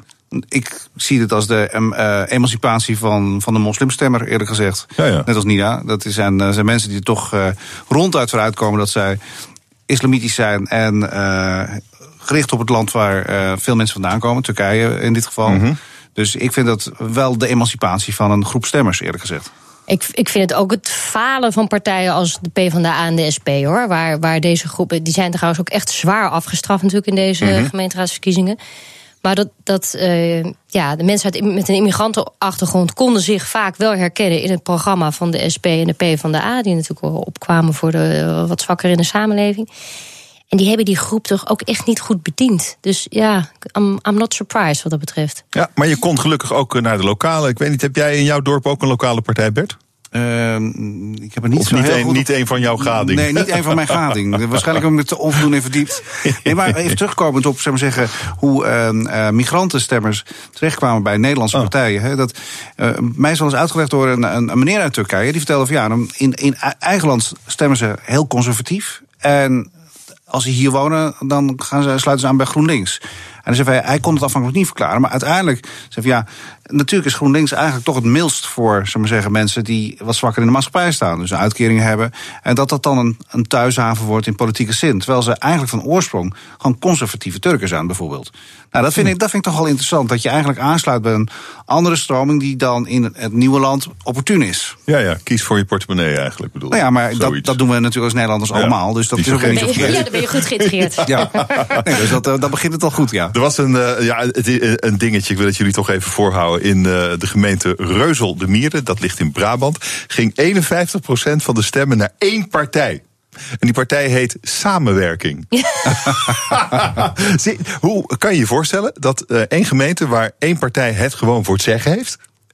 Ja. 51 procent. Nou, ik dacht dat ook uh, het CDA de, groot, de grote partij was, was met 60 procent van de stemmen in het, uh, in het dorp uit het spotje van mijn fractie, jouw fractie. Die zouden in een oh, ja? eentje, oh, ja? die zouden in een eentje oh, ook gewoon het college kunnen vormen. Ja, dat is toch gek. Dat is ook bijzonder. En dan hebben wij het over versplintering. Nou ja, dat, ja normaal met 13 partijen op 13 zetels. Maar hier had dus 60% bij het CDA. Ja, wat, viel, wat viel jullie verder nog op? Nou, drie zetels voor uh, Forum voor Democratie in Amsterdam. Ja. Zeker, knap gedaan. Ja, uh, ik vond vooral de beelden bij AT5 hilarisch. Waarbij een totaal dansende Baudet op het podium stond en niet meer kon stoppen. En zelfs terwijl hij werd geïnterviewd door, uh, door AT5 uh, alleen maar als een trackpop bleef dansen. Dat was toch al uh, nou ja, was heel bijzonder om te zien. Ja, nou, hij, maar, hij, maar hij zag er heel druk uit in ieder geval. Maar wat een media-aandacht hebben die gekregen voor ja, drie zetels van de 45 in ja, weliswaar de hoofdstad. Maar, ja. oh, oh, je relativeert dit? Van... Nou, hij had op iets meer gehad nog. Ja, vijf. Ja. Dus wat dat betreft uh, uh, uh. moet zijn Facebook-strategie nog iets effectiever worden. Ja, dat is de vraag een beetje, of hij die, die benut heeft en hoe. Maar is er, um, waar komen die stemmers vandaan, denk je? Welke partijen verliezen? Want bij de VVD uh, de VVD heeft het ook best goed gedaan. Ja, ik, ik, ik vind het lastig om in te schatten. Maar ik, ik, um, um, ik doe best wel vaak dingen met studenten, met die evenementen en zo. Ja. Het is heel veel studentenwereld. Het is ook heel erg ja, jongens en meiden die ook heel erg in de bitcoin geloven. En we doen het zelf wel. En uh, hmm. iets rechtser of uh, libertarisch van, van tegen zich natuur zijn. Orde. Tegen de gevestigde orde. Eigenlijk was vroeger ook wel eens bij D66 aansloten, zo'n 50 jaar geleden. Ja, dat denk ik. Ja, wat toen dan uh, wat, wat inderdaad toen ook, ook de gevestigde orde wilde omgooien. Ja. Ja. en, en, de boel wilde vernieuwen. Ik zie gelijkenis tussen Hans van Mierlo en Thierry Baudet. Nou ja, in, in de beginjaren zeker. Ja. Ja, hoewel ik Baudet wel wat drukker vind, moet ik eerlijk zeggen. Facebook-oprichter Mark Zuckerberg heeft spijt. Hij is uh, bereid om openheid van zaken te geven over wat er allemaal gebeurd is met die Facebook-gegevens van 50 miljoen mensen. Bespreek het zo in de kantine. BNR Nieuwsradio. Je luistert naar de kantine. We hebben het over het nieuws van de dag. En uh, dat gaat Jurgen Ruijmans straks ook weer doen. Na al het politieke geweld van de afgelopen week. Waar ga je het over hebben straks? Gaan we het hebben over datageweld en wel Facebook. Oh ja. uh, Mark Zuckerberg die was een tijdje even out of the picture. En die kon maar niet verklaren wat er was gebeurd met die privégegevens van 50 miljoen Amerikanen. die in handen kwamen van uh, dat Cambridge Activity van mij als het bedrijf. En ja, en, wij gaan vandaag dus hebben over het monster dat Facebook heet. Want oh, we okay. hebben het zelf gevoed natuurlijk met z'n allen. Want we vinden het allemaal fantastisch om uh, elke dag te zeggen wat we gegeten hebben en hoe ons voelen. Jij niet, nee, maar jij bent ook zo typisch. En, uh, maar de gewone Nederlander, uh, de gewone burger, die zit graag op Facebook. Maar ja, we leden zoveel data daar en we geven ook zoveel toe. We, we, laten zoveel toe. We tekenen maar steeds I agree, I agree, I agree. En het monster groeit en groeit met hmm. dit als gevolg. En de vraag is, ja, hoe is eigenlijk dat ene platform dat zo begon als een soort vriendendienstje waar je elkaar nog op online kon tegenkomen, hoe is dat helemaal uitgegroeid door de database wat het geworden is? Hmm. Uh, dus ja, er is genoeg te vragen. Iedereen heeft wel een vraag over Facebook. En hoe kan je die vragen stellen? Via Facebook onder andere. Je kan het doen. Facebook en WhatsApp. Uh, WhatsApp. Ja, okay. Je kan het doen via Twitter. Je kan WhatsAppen. Dat nummer staat op bnr.nl. Je mag ons ook e-mailen. Dat is nog een beetje oldschool. Uh -huh. uh, askme.bnr.nl. En als je echt in die, helemaal in die oldschool wil gaan, dan bel je gewoon lekker, toch? Bellen. 020 468 4 En stel jouw vraag over Facebook live in de uitzending. Jurgen, dankjewel. Veel Jullie plezier bedankt, man. Veel plezier in de kantine. Ella Hoek is bij, Ella Hoek is bij me. Zij is uh, journalist bij het Financiële Dagblad. En Bert Huisjes, hoofdredacteur van Omroep WNL.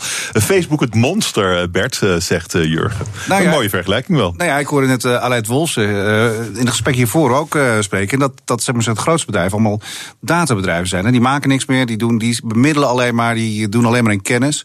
En Facebook is natuurlijk een gigantisch bedrijf. Als jij als zij 20 likes van jou weten op bepaalde posts, hebben ze een behoorlijk profiel van jou, wie jij bent en hoe jij wellicht beïnvloed bent naar een bepaald product.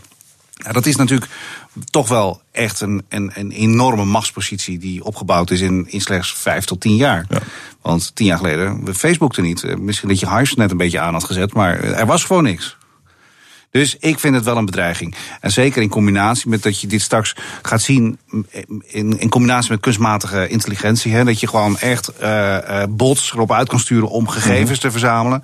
Ja, weet je wel, dat, dat, dat wordt toch wel een, eh, een, ja, wordt een impactvolle tijd, denk ja. ik. Je al, heb je al gedelete, je Facebook-ding? Nee, nee, maar ik zet er nu weinig persoonlijks op. Maar ik vond het wel heel verhelderend dat zeg maar zeggen, waar je instemming aan geeft, hè, wat je liked. Zeg maar zeggen, dat je zegt van nou, ik, ik zie iets van mhm. Hella en ik zeg uh, leuk dat je in Portugal was, of leuk mhm. dat je van ballet houdt, of leuk dat je dat boek hebt gelezen.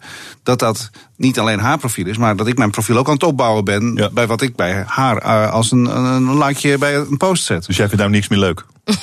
nou, ik, nee, ik ben er wel terughoudend in. Ik geloof ook dat, dat steeds meer mensen dat worden trouwens. En jij, Helle? Ja, ik, ik, ben zo, ik zit zelf niet zo heel veel op Facebook. Um, maar dat is natuurlijk nu de grote vraag of je echt een kantelpunt gaat zien. En, en of de hashtag delete Facebook, of dat echt doorzet. En, en dan zie je wel dat we een beetje gevangen zitten in dat Facebook. We hebben misschien toen, we hebben toen ook gezien toen ze WhatsApp uh, overnamen. Toen was ook iedereen in paniek.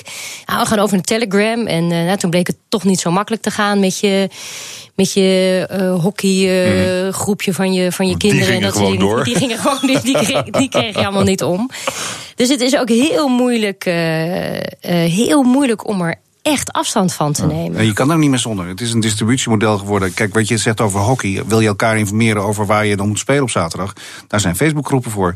Maar ook voor BNR of voor NOS, voor Omroep WNL om onze verhalen uh, naar buiten te krijgen, hebben we Facebook nodig. Willen wij ons bereik een beetje verhogen, dan moet je gewoon posten op, een, op Facebook en, en zorgen dat je in andermans tijdlijn terechtkomt. Ja, nou ja, en als er een, beetje wat wijzigen mhm. aan de algoritmes, hè, wat, of een bedrijf binnen mag komen, of een vriend of een, een mediapartner. Uh, op dat moment, je merkt nu al bij de NOS dat het bereik enorm omlaag gaat. Omdat Facebook een paar knopjes heeft omgezet. En die zegt van nou, uh, in een tijdlijn van een willekeurige persoon moet niet steeds zo'n mediabedrijf terechtkomen. Of moet niet steeds een bedrijf ah. terechtkomen. Er moet wel meer vrienden in. Echte vrienden. Ja, Nou ja, dan, en dan, dan, dan, merk je gelijk dat er eh, ja, honderdduizenden minder aan bereik uh, is per dag. En dan, dan heeft dat wel enorme invloed ook voor mediabedrijven. Uh, jullie hebben ongetwijfeld ook uh, Mark Zuckerberg gezien op uh, interviews CNN.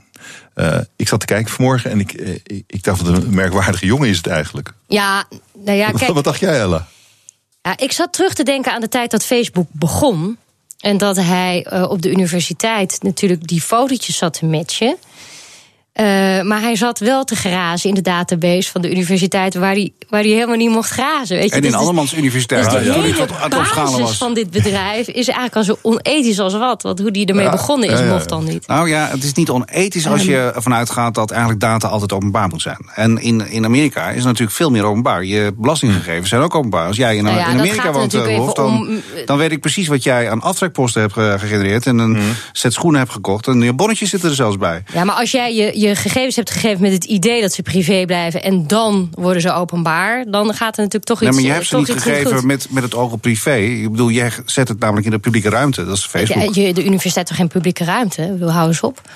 Nou, toen was dat wel, zou zeggen, voor studenten de meest publieke ruimte die je kon denken. Denk ik. Voor dat uh, privé college. maar ja, die Mark Zuckerberg, die zei dus sorry. Voor het eerst uh, zei hij: Sorry voor dat datalek. Sorry voor het lekken van 50 miljoen Facebook-profielen. Uh, uh, Die vervolgens zijn gebruikt door Cambridge Analytica in de verkiezingscampagne van Donald Trump. Ja, maar hij, hij gebruikte breach of trust. Ja. Um, dus juridisch moeten we nog steeds dan bekijken wat er nou, of het ook echt juridisch uh, niet, niet klopte. Maar ethisch voelen we natuurlijk allemaal aan dat, dat, dit, niet, dat dit niet klopt. Ik denk dat hij heel laat is met zijn excuus. Hij heeft natuurlijk een week onder een steen gezeten. Um, ja, dat breach of trust, ja, eh, dat, dat bedoelde hij in de richting van Cambridge Analytica. Uh, maar, uh, nou, ook naar zijn gebruikers natuurlijk. Ja, naar, ja, Vertrouwen maar goed, wij Facebook. Maar uh, Facebook, en dat was ook het verwijt dat Aleid Wolfsen maakte. Facebook heeft het laten gebeuren. Ja. Ja. Nou ja, nou, dat, dat, mag dus niet. Nou, en dat is natuurlijk, um, in die zin is het inderdaad niet alleen een juridische kwestie. Maar precies wat Bert ook al aangeeft, het gaat over een machtspositie. Want Facebook kan zich dit de hele tijd uh, uh, permitteren. Uh, de autoriteit persoonsgegevens is namelijk een paar jaar geleden een onderzoek gestart naar Facebook.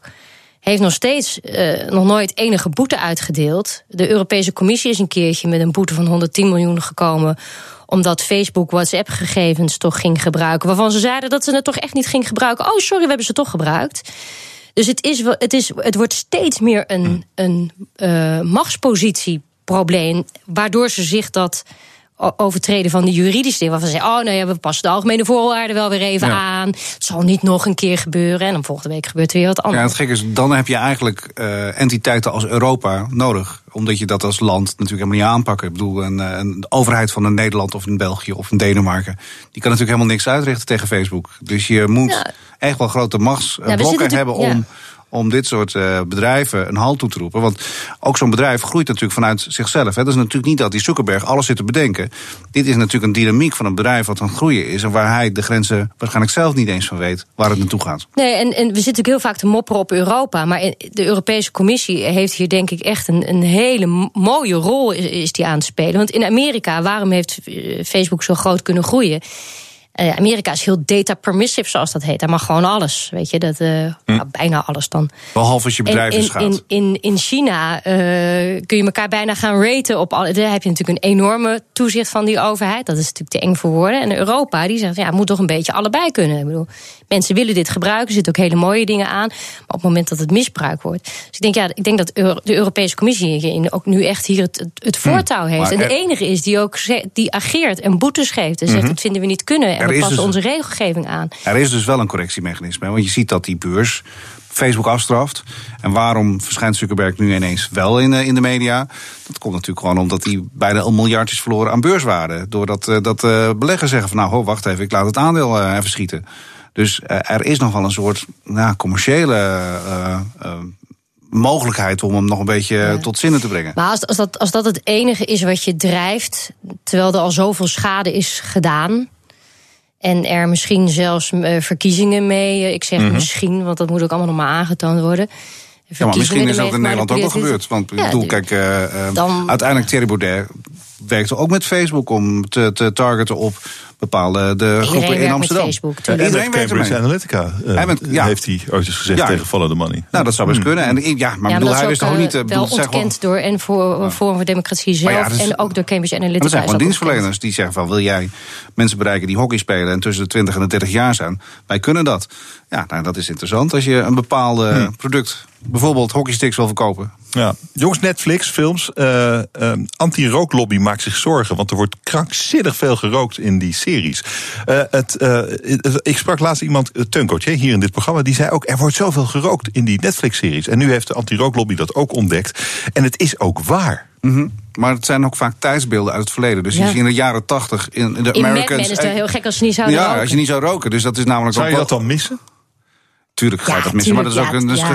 geschiedsvervalsing. Ja, bedoel, hij werd Geschiedvervalsing. Ja, tuurlijk. werd, mensen rookten als ketters. Dus het, het, is wel. En het is juist heel vervelend om te zien hoe men dat toen deed. Het is ook in moderne series. Nou, dat weet ik niet. Of dat daar nog steeds is. nou ja, sowieso. Ja, en Orange is the New Black dan of zo. Maar dan denk ik ook, ja, dat is een serie over een gevangenis. Wat denk je nou? Dat die uh, alleen maar hun nagels aan het lakken zijn daar? Nee. Er wordt ook in, in moderne series waanzinnig veel gerookt. Ja. ja. Oké. En nou, maar, ja. maar wie, wie heeft het. Nou, ik zou hmm. zeggen, daar moet de advocaat op af. Hè. Weet ze ook weer?